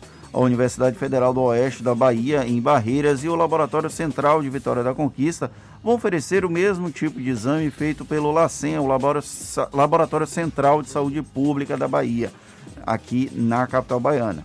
Em Barreiras, o serviço começa hoje. Em Vitória da Conquista, segundo a Secretaria Estadual de Saúde, os testes começaram ontem. Em nota, a universidade informou que as amostras positivas não vão precisar de contraprova, já que o laboratório da universidade é certificado pelo LACEN. Maravilha, a gente dá sequência ao nosso giro. Vamos agora para Irecê. Sandro Moreno, da Irecê Líder FM, é quem tem as notícias da região. Bom dia, Sandro. Bom dia, Jefferson. Bom dia, Fernando. A Polícia Civil, em trabalho conjunto com a Polícia Federal, realizou campanha para uma apreensão no município de João Dourado, onde possivelmente um homem estaria recebendo notas falsas através de encomenda postal. Policiais civis que acompanhavam a situação realizaram a abordagem do mesmo, sendo apreendido com o flagranteado 50 notas de R$ 20 um total de R$ 1.000 em notas falsificadas que estavam na encomenda. O flagranteado afirmou que esta era a segunda vez que ele adquiria notas falsas através da internet. O autor foi preso em flagrante. Por fim, a Polícia Civil, em parceria com a Polícia Federal, conseguiram apreender o valor total de R$ 1.000 de notas falsas e impediu, portanto, que ele distribuísse essas notas em João Dourado, que fica a cerca de 20 quilômetros aqui de Irecê, e também na nossa região. Agora reparem por que eu estou trazendo essa informação, porque tem muita moeda, né, circulando na economia. E nesse período, essa bandidagem está aproveitando para aplicar os golpes. Interessante que eles compram através da internet, vem através de encomenda postal. Então a gente chama a atenção das pessoas, vamos ter cuidado. Fernando e Jefferson, é difícil se a pessoa não tiver experiência no tato para pegar na cédula, para identificar se é falsa ou não, passa despercebido. E no meio de muitas cédulas que estão circulando, como eu falei, certamente esse dinheiro vai estar circulando, esse dinheiro falso vai estar circulando. Mas a polícia está atenta e os golpes estão aí a cada dia. Em Irecê, nesse momento, 22 graus. Houve uma tragédia aqui na cidade de Irecê, por volta das 3 horas da tarde. No centro de Irecê, o empresário executou a tiros a sua ex-companheira, Danila Souza Santos, de 31 anos. Especula-se que o casal estaria em processo de separação e o acusado não aceitava a divisão dos bens. Sandro Moreno, do grupo J. Sidney de Comunicação, para o programa Isso é Bahia. Valeu, Sandro. Agora, 8h22. E Feira de Santana teve um aumento considerável de casos desde que decidiu flexibilizar o funcionamento do comércio na cidade, permitindo o funcionamento de estabelecimentos de até 200 metros quadrados. As informações são de uma pesquisa realizada pelo Instituto Federal da Bahia. O estudo aponta que a cidade feirense apresentou um crescimento de 105% no número de infectados no intervalo entre o dia 21 de abril, quando houve relaxamento da medida, e a última sexta-feira. No início da reabertura parcial do comércio, Feira tinha 58 infectados. Na última sexta-feira, o número saltou para 119. Na avaliação dos pesquisadores, a previsão é de que se tenha um aumento mais significativo nos próximos 10 dias. A diretoria da ANP, Agência Nacional de Petróleo, autorizou a Brasil Refinarias a construir uma estrutura de petróleo no município de Simões Filho. O cronograma originalmente do projeto, apresentado à ANP, previu o início da obra em 30 de março de 2020 e sua conclusão em 27 de novembro deste ano, com investimento inicial de R$ 51 milhões. O gerente de produção da Brasil Refinarias, Marcos Antônio Benedito, afirmou que o plano é concluir as obras e solicitar a licença da operação ainda este ano. A refinaria vai atender a pequenos produtores que atuam no recôncavo baiano. A gente vai agora para Itaberaba. Sérgio Mascarenhas, da Baiana FM, também fala conosco com as notícias da região. Bom dia, Sérgio. Muito bom dia, Jefferson, Fernando, ouvintes do Isso é Bahia. Aqui em Itaberaba, a Prefeitura Municipal, através da ação intersetorial das Secretarias Municipais de Saúde, CESAL, e da Infraestrutura e Desenvolvimento Urbano, CEINFRA, está instalando lavatórios em locais públicos da cidade como estratégia para fortalecer o combate à pandemia do novo coronavírus, Covid-19. Os primeiros 3 lavatórios foram instalados e já estão funcionando ao lado do Mercado Velho, no centro da cidade, e contam com pia, com água corrente e sabão líquido. No total, serão instalados 15 lavatórios. Outros 12 lavatórios estão sendo instalados na cidade, sendo 3 na Praça Miguel Brito, antigo coqueiro, e 9 na região do Mercado Municipal João Almeida Mascarenhas, na Feira Nova. Até o momento, Itaberaba registrou 2 casos positivos para a Covid-19, sendo que um desses já está curado. 9 casos suspeitos aguardam resultados laboratoriais. Outros 40 já foram descartados. 52 pessoas seguem sendo monitoradas pelas equipes de vigilância sanitária do município. Além disso, o funcionamento do comércio e outras instituições seguem com restrições de segurança relacionadas ao atendimento ao público, conforme orientações das autoridades sanitárias. Eu sou Sérgio Mascarenhas, da redação da Rádio Baiana FM de Itaberaba. Para o Isso é Bahia, ótima terça, Jefferson e Fernando. Obrigado, Sérgio. Agora, 8h26, a gente faz um intervalo e volta já já aqui na Tarde FM. Você está ouvindo Isso é Bahia.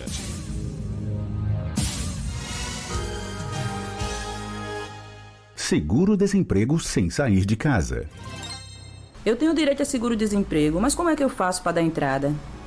O mais importante é saber que você não precisa sair de casa, porque a Bahia combate o coronavírus cuidando dos baianos. Acesse www.gov.br/trabalho ou baixe o aplicativo Carteira de Trabalho Digital e faça tudo pelo seu celular ou computador. É fácil, rápido e mais seguro para todo mundo. Se não conseguir resolver, fale com a gente. Ligue 0800 284 9015 ou mande um e-mail para cinebahia.atendimento-remoto@cetre.ba.gov.br. Seguro-desemprego sem sair de casa. É a Bahia garantindo seus direitos trabalhistas e a sua saúde. Governo do Estado. Você sabe o que a Assembleia faz? Faz valer os seus direitos, valorizando uma pauta pró-municípios que garante os recursos das cidades do interior. Além disso, a ALBA debate normas para o transporte complementar, beneficiando quem não é atendido pelo sistema. E atenta ao que acontece no dia a dia, a ALBA cobra ações para preservar a segurança das barragens existentes na Bahia. Porque para a Assembleia, garantir o direito dos baianos é o nosso dever. Assembleia Legislativa da Bahia, fazendo valer. A Tarde FM. Trânsito. A Tarde FM. Oferecimento. Monobloco. Auto Center de portas abertas com serviço de leva e trás do seu carro. Cláudia Menezes tem novidades pra gente. Cláudia. Voltei, Jefferson, e o trecho inicial da Estrada do Coco no sentido litoral está congestionado por causa de um acidente. Parece que foi um acidente envolvendo carro e moto. Uma equipe médica foi deslocada e a lentidão já começa nas imediações da estação aeroporto. Dica do dia NexGuard. Pode ser bulldog francês, pastor alemão, maltês ou vira-lata. Todos ficam protegidos contra pulgas e carrapatos com NexGuard, a marca mais vendida no mundo. Eu volto com você. Jefferson. Obrigado, Cláudia. Tarde FM de carona com quem ouve e gosta.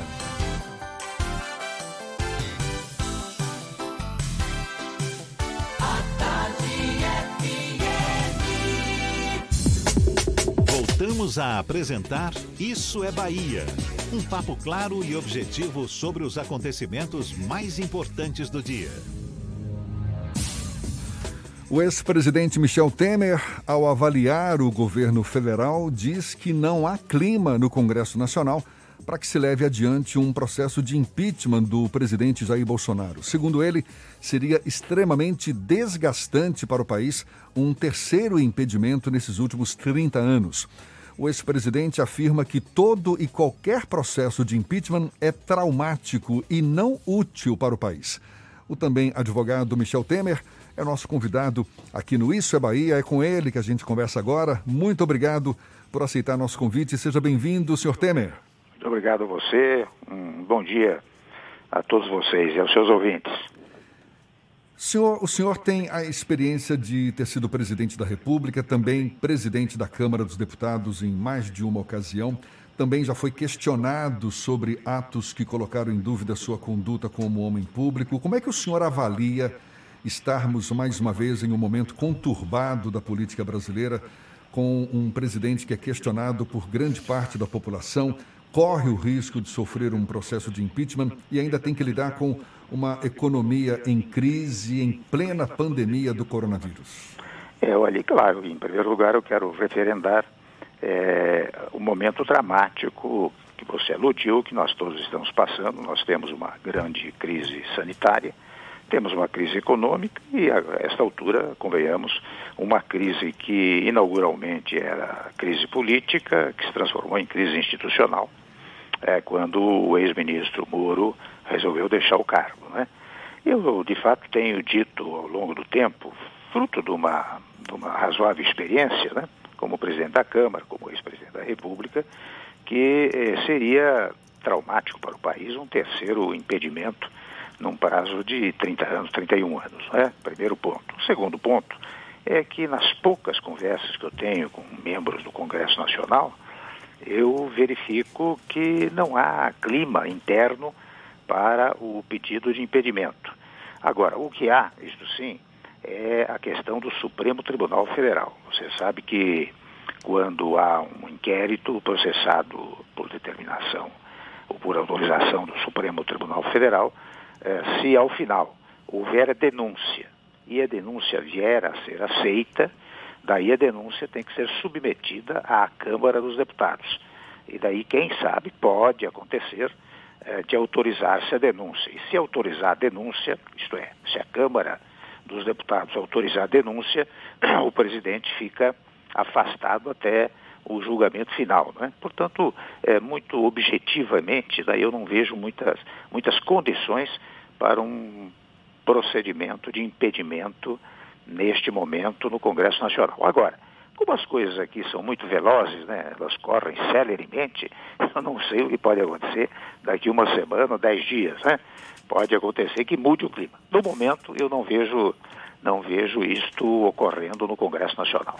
Durante o momento que o senhor ficou como presidente da República, a Procuradoria-Geral da República encaminhou também 2 denúncias que foram analisadas pela Câmara dos Deputados e rejeitadas naquele momento inicial. O senhor acabou não sendo investigado e isso aí acaba mostrando que existe uma experiência prévia do senhor com relação com o parlamento.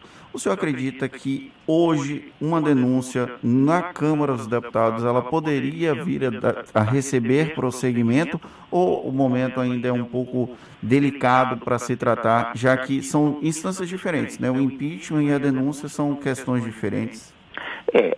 São questões diferentes, mas exigem o mesmo quórum, né? Ou seja, preciso, se não me falha a memória, 342 votos favoráveis. Portanto, se o presidente tiver 172 votos, o procedimento de natureza penal também não será acolhido pela Câmara dos Deputados. Eu confesso que não saberia dizer nesse momento o que ocorre no Congresso Nacional. E acho que é até muito cedo ainda para uma avaliação. Essas avaliações sobre o número de votos, etc., se dão precisamente no momento em que se resolve encaminhar, primeiro, se acolher a denúncia, e segundo, se a denúncia for encaminhada à Câmara dos Deputados, daí é que você pode fazer uma avaliação mais precisa. No presente momento, qualquer coisa que eu disser seria um palpite, digamos, irresponsável, né?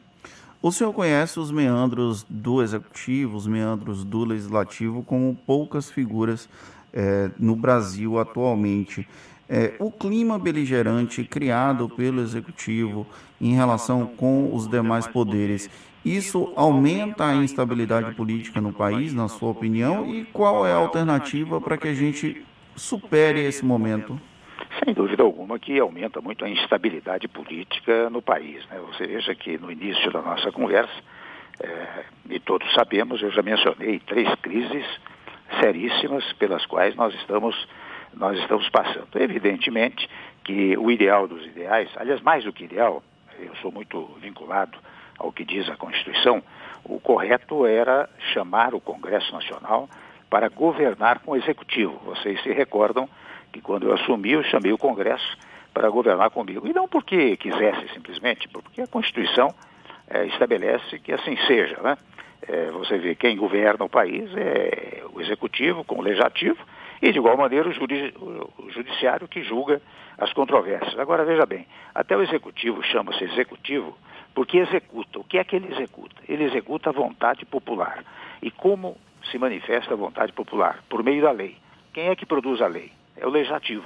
Portanto, você precisa ter uma interação, uma integração muito grande com o Legislativo, tal como determina a Constituição, para poder governar. Então, digo eu, neste momento em que nós temos essas crises todas, um afastamento do Executivo em relação ao Legislativo não é útil para o país. Eu, aliás, tenho ao longo do tempo, mais do que proposto, digamos assim, uma interação do Executivo com o Legislativo, que haja uma espécie de pacto, né? Eu sempre invoco um pouco aquele pacto de Moncloa, na Espanha, logo depois da Guerra Civil, quando se chamaram os presidentes de partidos, líderes, até os da oposição, né? Os presidentes de poderes, né? Para fazer um grande pacto nacional. E acho que o momento brasileiro exige essa espécie de pacto. Penso eu, estou aqui dando um palpite, né? Só simplesmente em atenção à gentilíssima entrevista que vocês estão fazendo, né? Mas como palpite, eu diria, se o presidente a essa altura chamasse os governadores, chamasse os chefes de poderes legislativo e supremo, né? O ministro Toffoli, presidente, tem feito um bom trabalho nessa direção, chamasse os líderes partidários, inclusive os da oposição, para dizer, olha, minha gente, isso daqui não é uma questão político-partidária, é uma questão de saudabilidade, não só da saúde, digamos, da pessoa, como da própria economia, né? Fazer um grande pacto nacional. Acho que isso seria uma coisa que tranquilizaria um pouco o país, porque o país diria, poxa, está todo mundo unido, trabalhando em conjunto para resolver a questão do país. Eu tive crises no meu governo, eu tive a crise dos caminhoneiros, e eu me recordo que eu centralizei essas atividades, né, sem embargo, de falar permanentemente com governadores, falar com os líderes do Congresso, etc., até chegarmos a uma solução. A crise agora é de maior monta, de maior gravidade, né? De modo que esta hipótese de um pacto seria, penso eu, muito bem recebido pelo povo, pela população de todo o país. E por que o senhor acha que não há um esforço nesse sentido, em busca desse pacto? O senhor acha que é falta de habilidade de quem está no comando do Executivo ou falta de vontade política mesmo? Não, eu diria o seguinte, aí cada um tem seu estilo, mas o presidente tem, eu já tomei a liberdade até de, enfim, entrevistado e até uma ocasião falando muito rapidamente com ele, né? Eu sugeri algumas coisas referentemente, eu pedi naturalmente licença para dar um palpite, né? E ele me autorizou e eu disse a ele que deveria decretar um isolamento social por uns 10, 15 dias, isto foi há uns 25 dias atrás mais ou menos, um pouco mais, e que dizendo que decretaria por 12, 15 dias, e em seguida reexaminaria o assunto, como deve ser feito em relação à pandemia. E até no finalzinho da conversa disse, olha, essa história de você todo dia manifestar-se para a imprensa logo na saída e logo de manhã, não é? Porque a palavra do presidente, faço aqui um corte, né? A palavra do presidente, ela faz a agenda do país. Então você diz uma coisa de manhã, ou tem um conflito de manhã, nas respostas que dá, ou nas perguntas que recebe, aquilo corre o dia todo. Então digo eu, é preciso ter um porta-voz, fale o que acontece durante o dia e dar uma entrevista uma vez por semana, no máximo 2 vezes, né? Então, digo eu, por isso que eu estou falando do estilo, né? O estilo talvez prejudique um pouco essa hipótese de um grande pacto, mas ainda é tempo. Essas coisas eu sei como são. Política, num dado momento, política e administração, né? Num dado momento estão num caminho, você dá uma determinação, você toma uma posição, ela se enquadra novamente, né? Então, digamos assim, ainda é tempo de fazer isso. A gente está conversando com o ex-presidente Michel Temer e, como o senhor mesmo destacou, esse fenômeno da pandemia acaba se tornando um acontecimento político aqui no país. E em certos contextos, a gente percebe que a saúde é um dever do Estado, um direito do povo, mas em outros sistemas políticos a saúde acaba sendo vista como um serviço ou um bem que pode ser comprado no mercado. O senhor acha que, de alguma forma, a pandemia subverte essa organização do Estado ou do mercado no que diz respeito às questões da sobrevivência das pessoas? Olha, você sabe que nós estamos na pandemia, né? Portanto, todo o esforço governamental e todos os recursos governamentais devem dirigir-se para o combate a essa pandemia. Vamos colocar entre aspas, uma verdadeira guerra que se instalou, não é? Então, e é interessante, eu observo que a União Federal, de qualquer maneira, tem feito coisas para manter o emprego, para auxiliar os vulneráveis, essa verba de 600, de R$1.200, que tem sido destinada aos mais carentes, né? O financiamento para micro e pequena empresa, e de igual maneira a tentativa de financiar grandes empresas, desde que não haja desemprego, né? Desde que não se mande não se rompa o vínculo de trabalho, acho que são medidas que o governo está tomando. E eu penso que os estados, por sua vez, também estão tomando medidas. Você vê, eu dou aqui o exemplo no meu estado, o estado de São Paulo. O governador João Dória, ele logo no início autorizou os caminhoneiros, postos de gasolina abertos nas estradas, alimentação, etc., né? Porque faz parte do abastecimento. Penso que de igual maneira aí na Bahia. E assim em todos os estados. Os estados estão tomando providência. Ora bem, se todos estão tomando providências, para que transformar isso numa disputa política, não é verdade? Por isso que quando eu digo é preciso, em certos momentos, é preciso a unidade, né? Não se pode permitir que politicamente se trate dessa matéria que é uma matéria de interesse nacional. Portanto, interessa à situação, oposição, aos estados, aos municípios, ao povo em geral. Temer, quando a gente fala sobre a pandemia do coronavírus, nós temos dois comportamentos aqui no Brasil. Um lado que defende o isolamento total, o outro que defende a abertura total. O presidente da República, volta e meia, ele aparece defendendo o fim do isolamento, uma dicotomia entre economia e salvar vidas. O senhor concorda que existe essa dicotomia no posicionamento do Executivo Federal e dos governadores e prefeitos? Lamentavelmente existe, né? Lamentavelmente existe. Pessoalmente, eu até acho que é preciso ter o isolamento social, ressalvadas, na verdade, as atividades essenciais. Você veja, a questão do abastecimento de supermercados e farmácias é fundamental. Eu até escrevi um artigo há pouco tempo atrás, mostrando que a questão do abastecimento de mercados e farmácias, a atividade dos médicos, enfermeiros, são verdadeiros heróis, né? Enfermeiras, até os que colhem lixo na rua, né? São verdadeiros heróis. Essas são atividades essenciais. Elas têm que ser mantidas. Elas até fazem parte do conceito constitucional de saúde. Quer dizer, saúde não é só combate à doença, é o combate à doença e todas as paralelas, né? Aquelas que estão próximas, né? Paralelas próximas, né? Então, essas atividades, sem dúvida alguma, elas não podem parar. Agora, por que é que eu digo que isso é uma matéria examinada a cada 15 dias? Porque, de repente, a cada 15 dias, se houvesse esse grande impacto, você pode examinar e dizer, bom, tal setor, não é? Tal setor é possível abrir, porque não há aglomerações.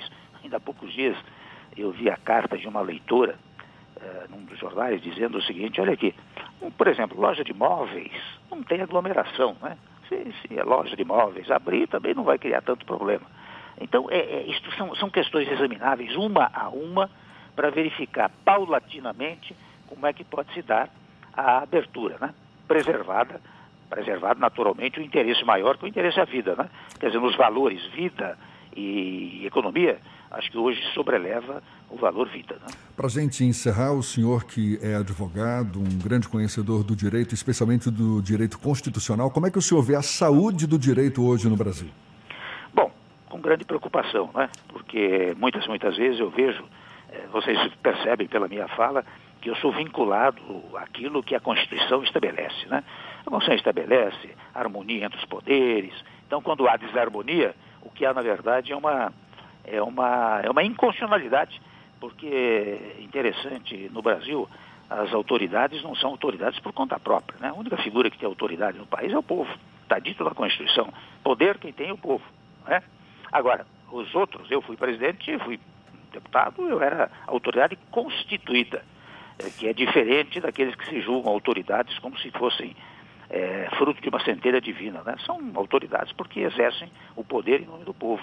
Então, digo eu, cumprir a Constituição é o que dá segurança jurídica. Você veja que a todo momento fala-se em segurança jurídica. O que é segurança jurídica? É cumprir o texto constitucional e a legislação infraconstitucional. É isso que dá segurança para quem atua nas várias atividades da vida social.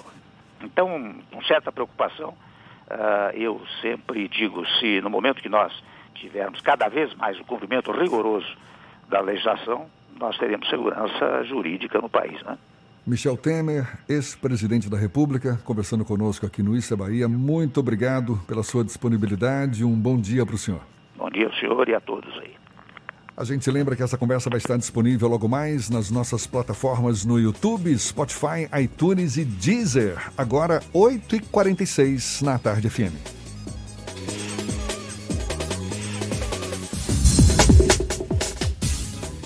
Você está ouvindo Isso é Bahia.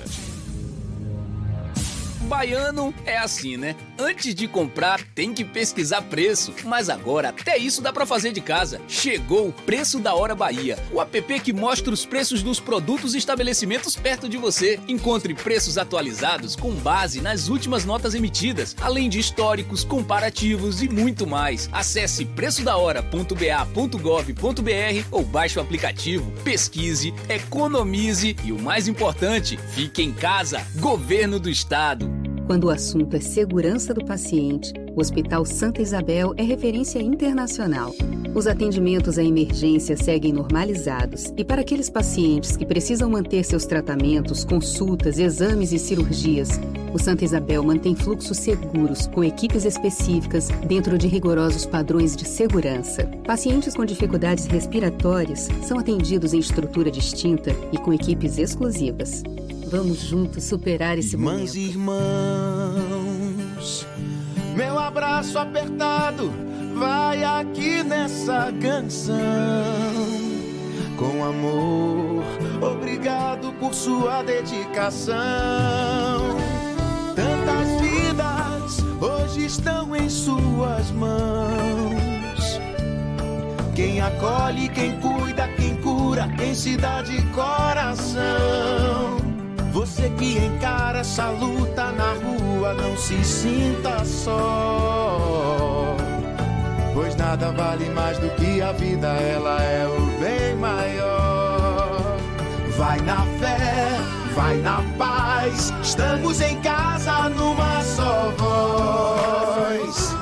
Vai pelos seus, vai pelos nossos, vai por todos nós. A todos os profissionais que salvam vidas e cuidam das pessoas, uma homenagem do Governo do Estado. As informações sobre a influência da economia na sua vida, com o jornalista e economista Armando Avena. Falando de economia. O Banco Central reduziu a taxa de juros Selic para 3% ao ano. E isso não vai trazer grandes benefícios para a economia, uma vez que a economia está fechada. Dificilmente a redução da taxa de juros vai ter um grande impacto na ampliação dos negócios ou mesmo nos empréstimos, porque os bancos continuam praticando altas taxas de juros.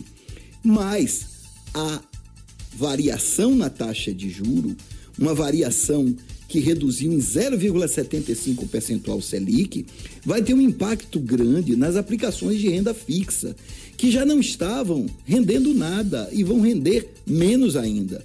É muito provável que muitas dessas aplicações fiquem abaixo da inflação, o que significa rentabilidade negativa.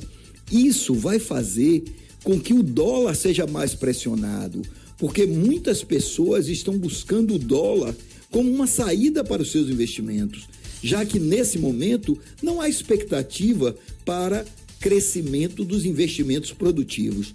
A Bolsa, por outro lado, que poderia ser uma boa saída para o processo de investimento, também encontra com alguns problemas, porque a instabilidade é grande nesse momento. O fato é que não há mais nenhuma capacidade de colocação de recursos do investidor no mercado. E isso faz com que muita gente esteja correndo para o dólar e para o ouro. Na verdade, o que precisa acontecer é que a pandemia acabe logo e que voltem os investimentos produtivos, porque aí sim teremos possibilidades outras que não investir na renda fixa, como imóveis, investimentos produtivos e outros. O momento é de muita cautela. E quem tem o renda fixa não deve também se apressar. É melhor pensar com cuidado para saber aonde vai aplicar seu dinheiro nesses tempos de pandemia. Você ouviu Falando de Economia, com o jornalista e economista Armando Avena. Voltamos a apresentar Isso é Bahia. Um papo claro e objetivo sobre os acontecimentos mais importantes do dia. mais uma série de lives prevista para hoje, terça-feira, pelo projeto A Tarde Conecta, lá no Instagram do Grupo A Tarde. Ao meio-dia, o jornalista Raul Aguilar, do Jornal A Tarde, vai falar de política, conversando com o deputado federal Charles Fernandes, do PSD. À 13h, mais uma vez política, Cláudio André vai entrevistar Alberto Almeida, cientista político, e às 17h, um bate-papo de música com o Tiago Arancan, tenor Tiago Arancan, também convidado nosso pelo A Tarde Conecta, lá no Instagram do Grupo A Tarde, essas lives todas. Inclusive, estamos ao vivo por lá também, desde as 7h. Agora são 8h51, Thaís Seixas tem novidades pra gente, ela do Portal A Tarde. Bom dia, Thaís. Oi, Jefferson. Oi, Fernando. Bom dia. Bom dia aos nossos ouvintes de todo o estado. O Ministério Público Federal instaura 2 procedimentos administrativos na cidade de Barreiras para acompanhar a aplicação de verbas da saúde e as medidas sanitárias voltadas para o combate ao coronavírus. As medidas foram tomadas na última sexta e divulgadas ontem. Além de Barreiras, outros 15 municípios da região são alvo do Ministério Público. Segundo o procurador Rafael Nogueira, a atuação é preventiva e não foi motivada por nenhum fato específico. O órgão pretende acompanhar a situação e, se for necessário, iniciar uma investigação. E o auxílio emergencial de R$600 pode ser mantido depois da pandemia. Segundo o secretário especial do Ministério da Economia, Carlos da Costa, o governo federal discute se o benefício e outras medidas de socorro vão durar os 3 meses ou se devem ser desmontados gradualmente num processo de transição para o novo modelo econômico. Na avaliação do secretário, o auxílio é, abre aspas, extremamente liberal. Caso o benefício permaneça, Costa afirmou que o governo vai ter que estudar uma forma de financiá-lo. Eu fico por aqui. Essas e outras notícias estão no portal Atarde, atarde.com.br. Volto com você, Jefferson. Obrigado, Thaís. E o ano letivo na rede estadual de ensino aqui na Bahia está mantido, apesar da pandemia da Covid-19. A garantia foi dada ontem pelo governador Rui Costa, que afirmou ainda não ser possível determinar quando as aulas dos colégios estaduais vão ser retomadas, mas há a possibilidade de retorno em junho. De acordo com Rui Costa, ainda não é possível afirmar a data de retomada das aulas, mas já está certo, portanto, que não vai ser neste mês de maio.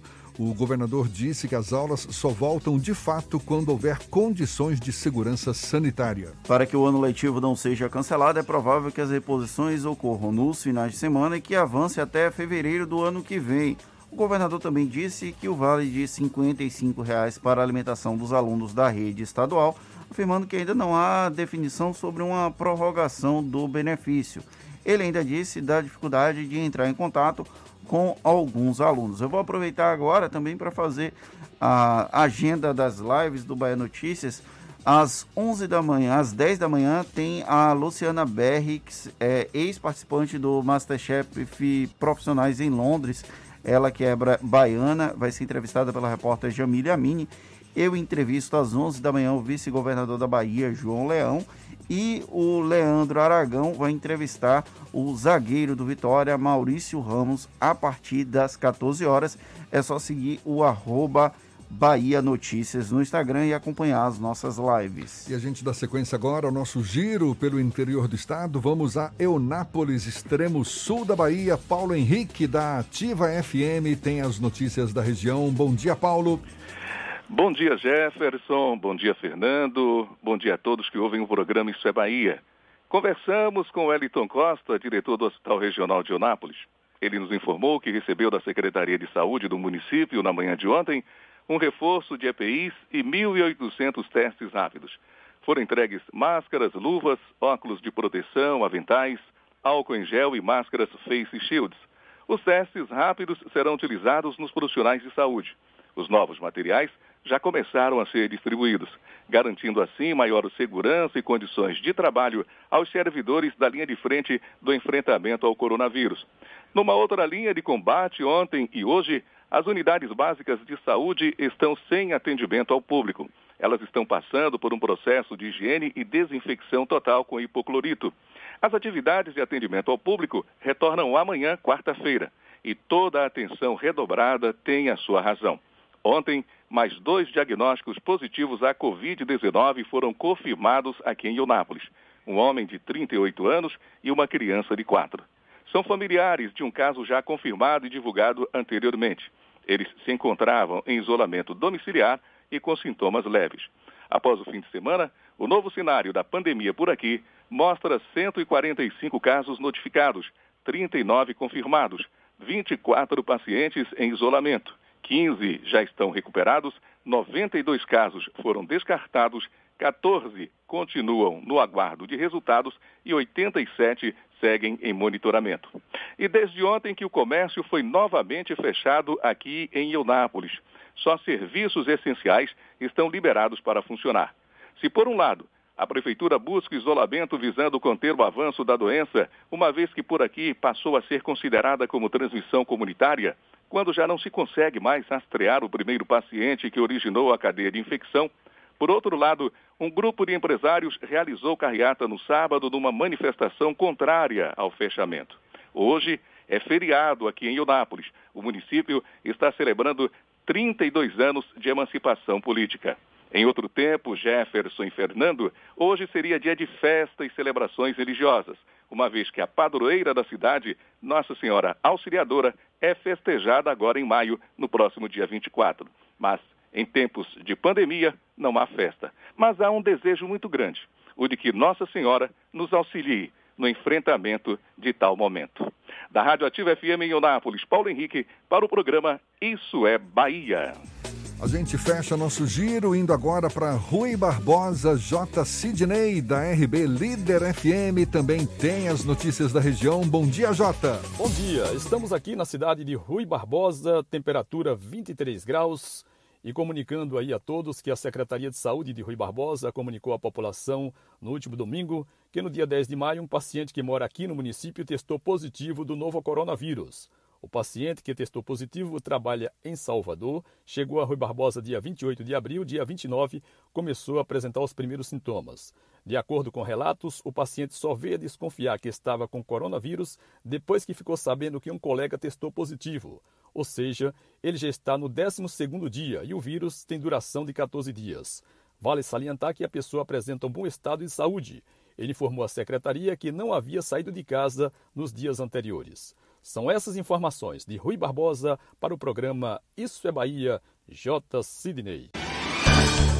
Acabou, Fernando! Encerramos mais um Isso é Bahia. Muito obrigado pela companhia de todos vocês. Amanhã, a partir das 7, estamos de volta para Salvador e em torno e a partir das 8 para todo o estado. Um grande abraço virtual a todo mundo. Muito obrigado pela audiência. Muito obrigado a todos que participaram pelas nossas redes sociais. Terça-feira tem muito chão pela frente ainda. Semana no começo. Aproveite bem o dia. Amanhã tem mais. Tchau, tchau. Tchau, tchau. Tchau, tchau.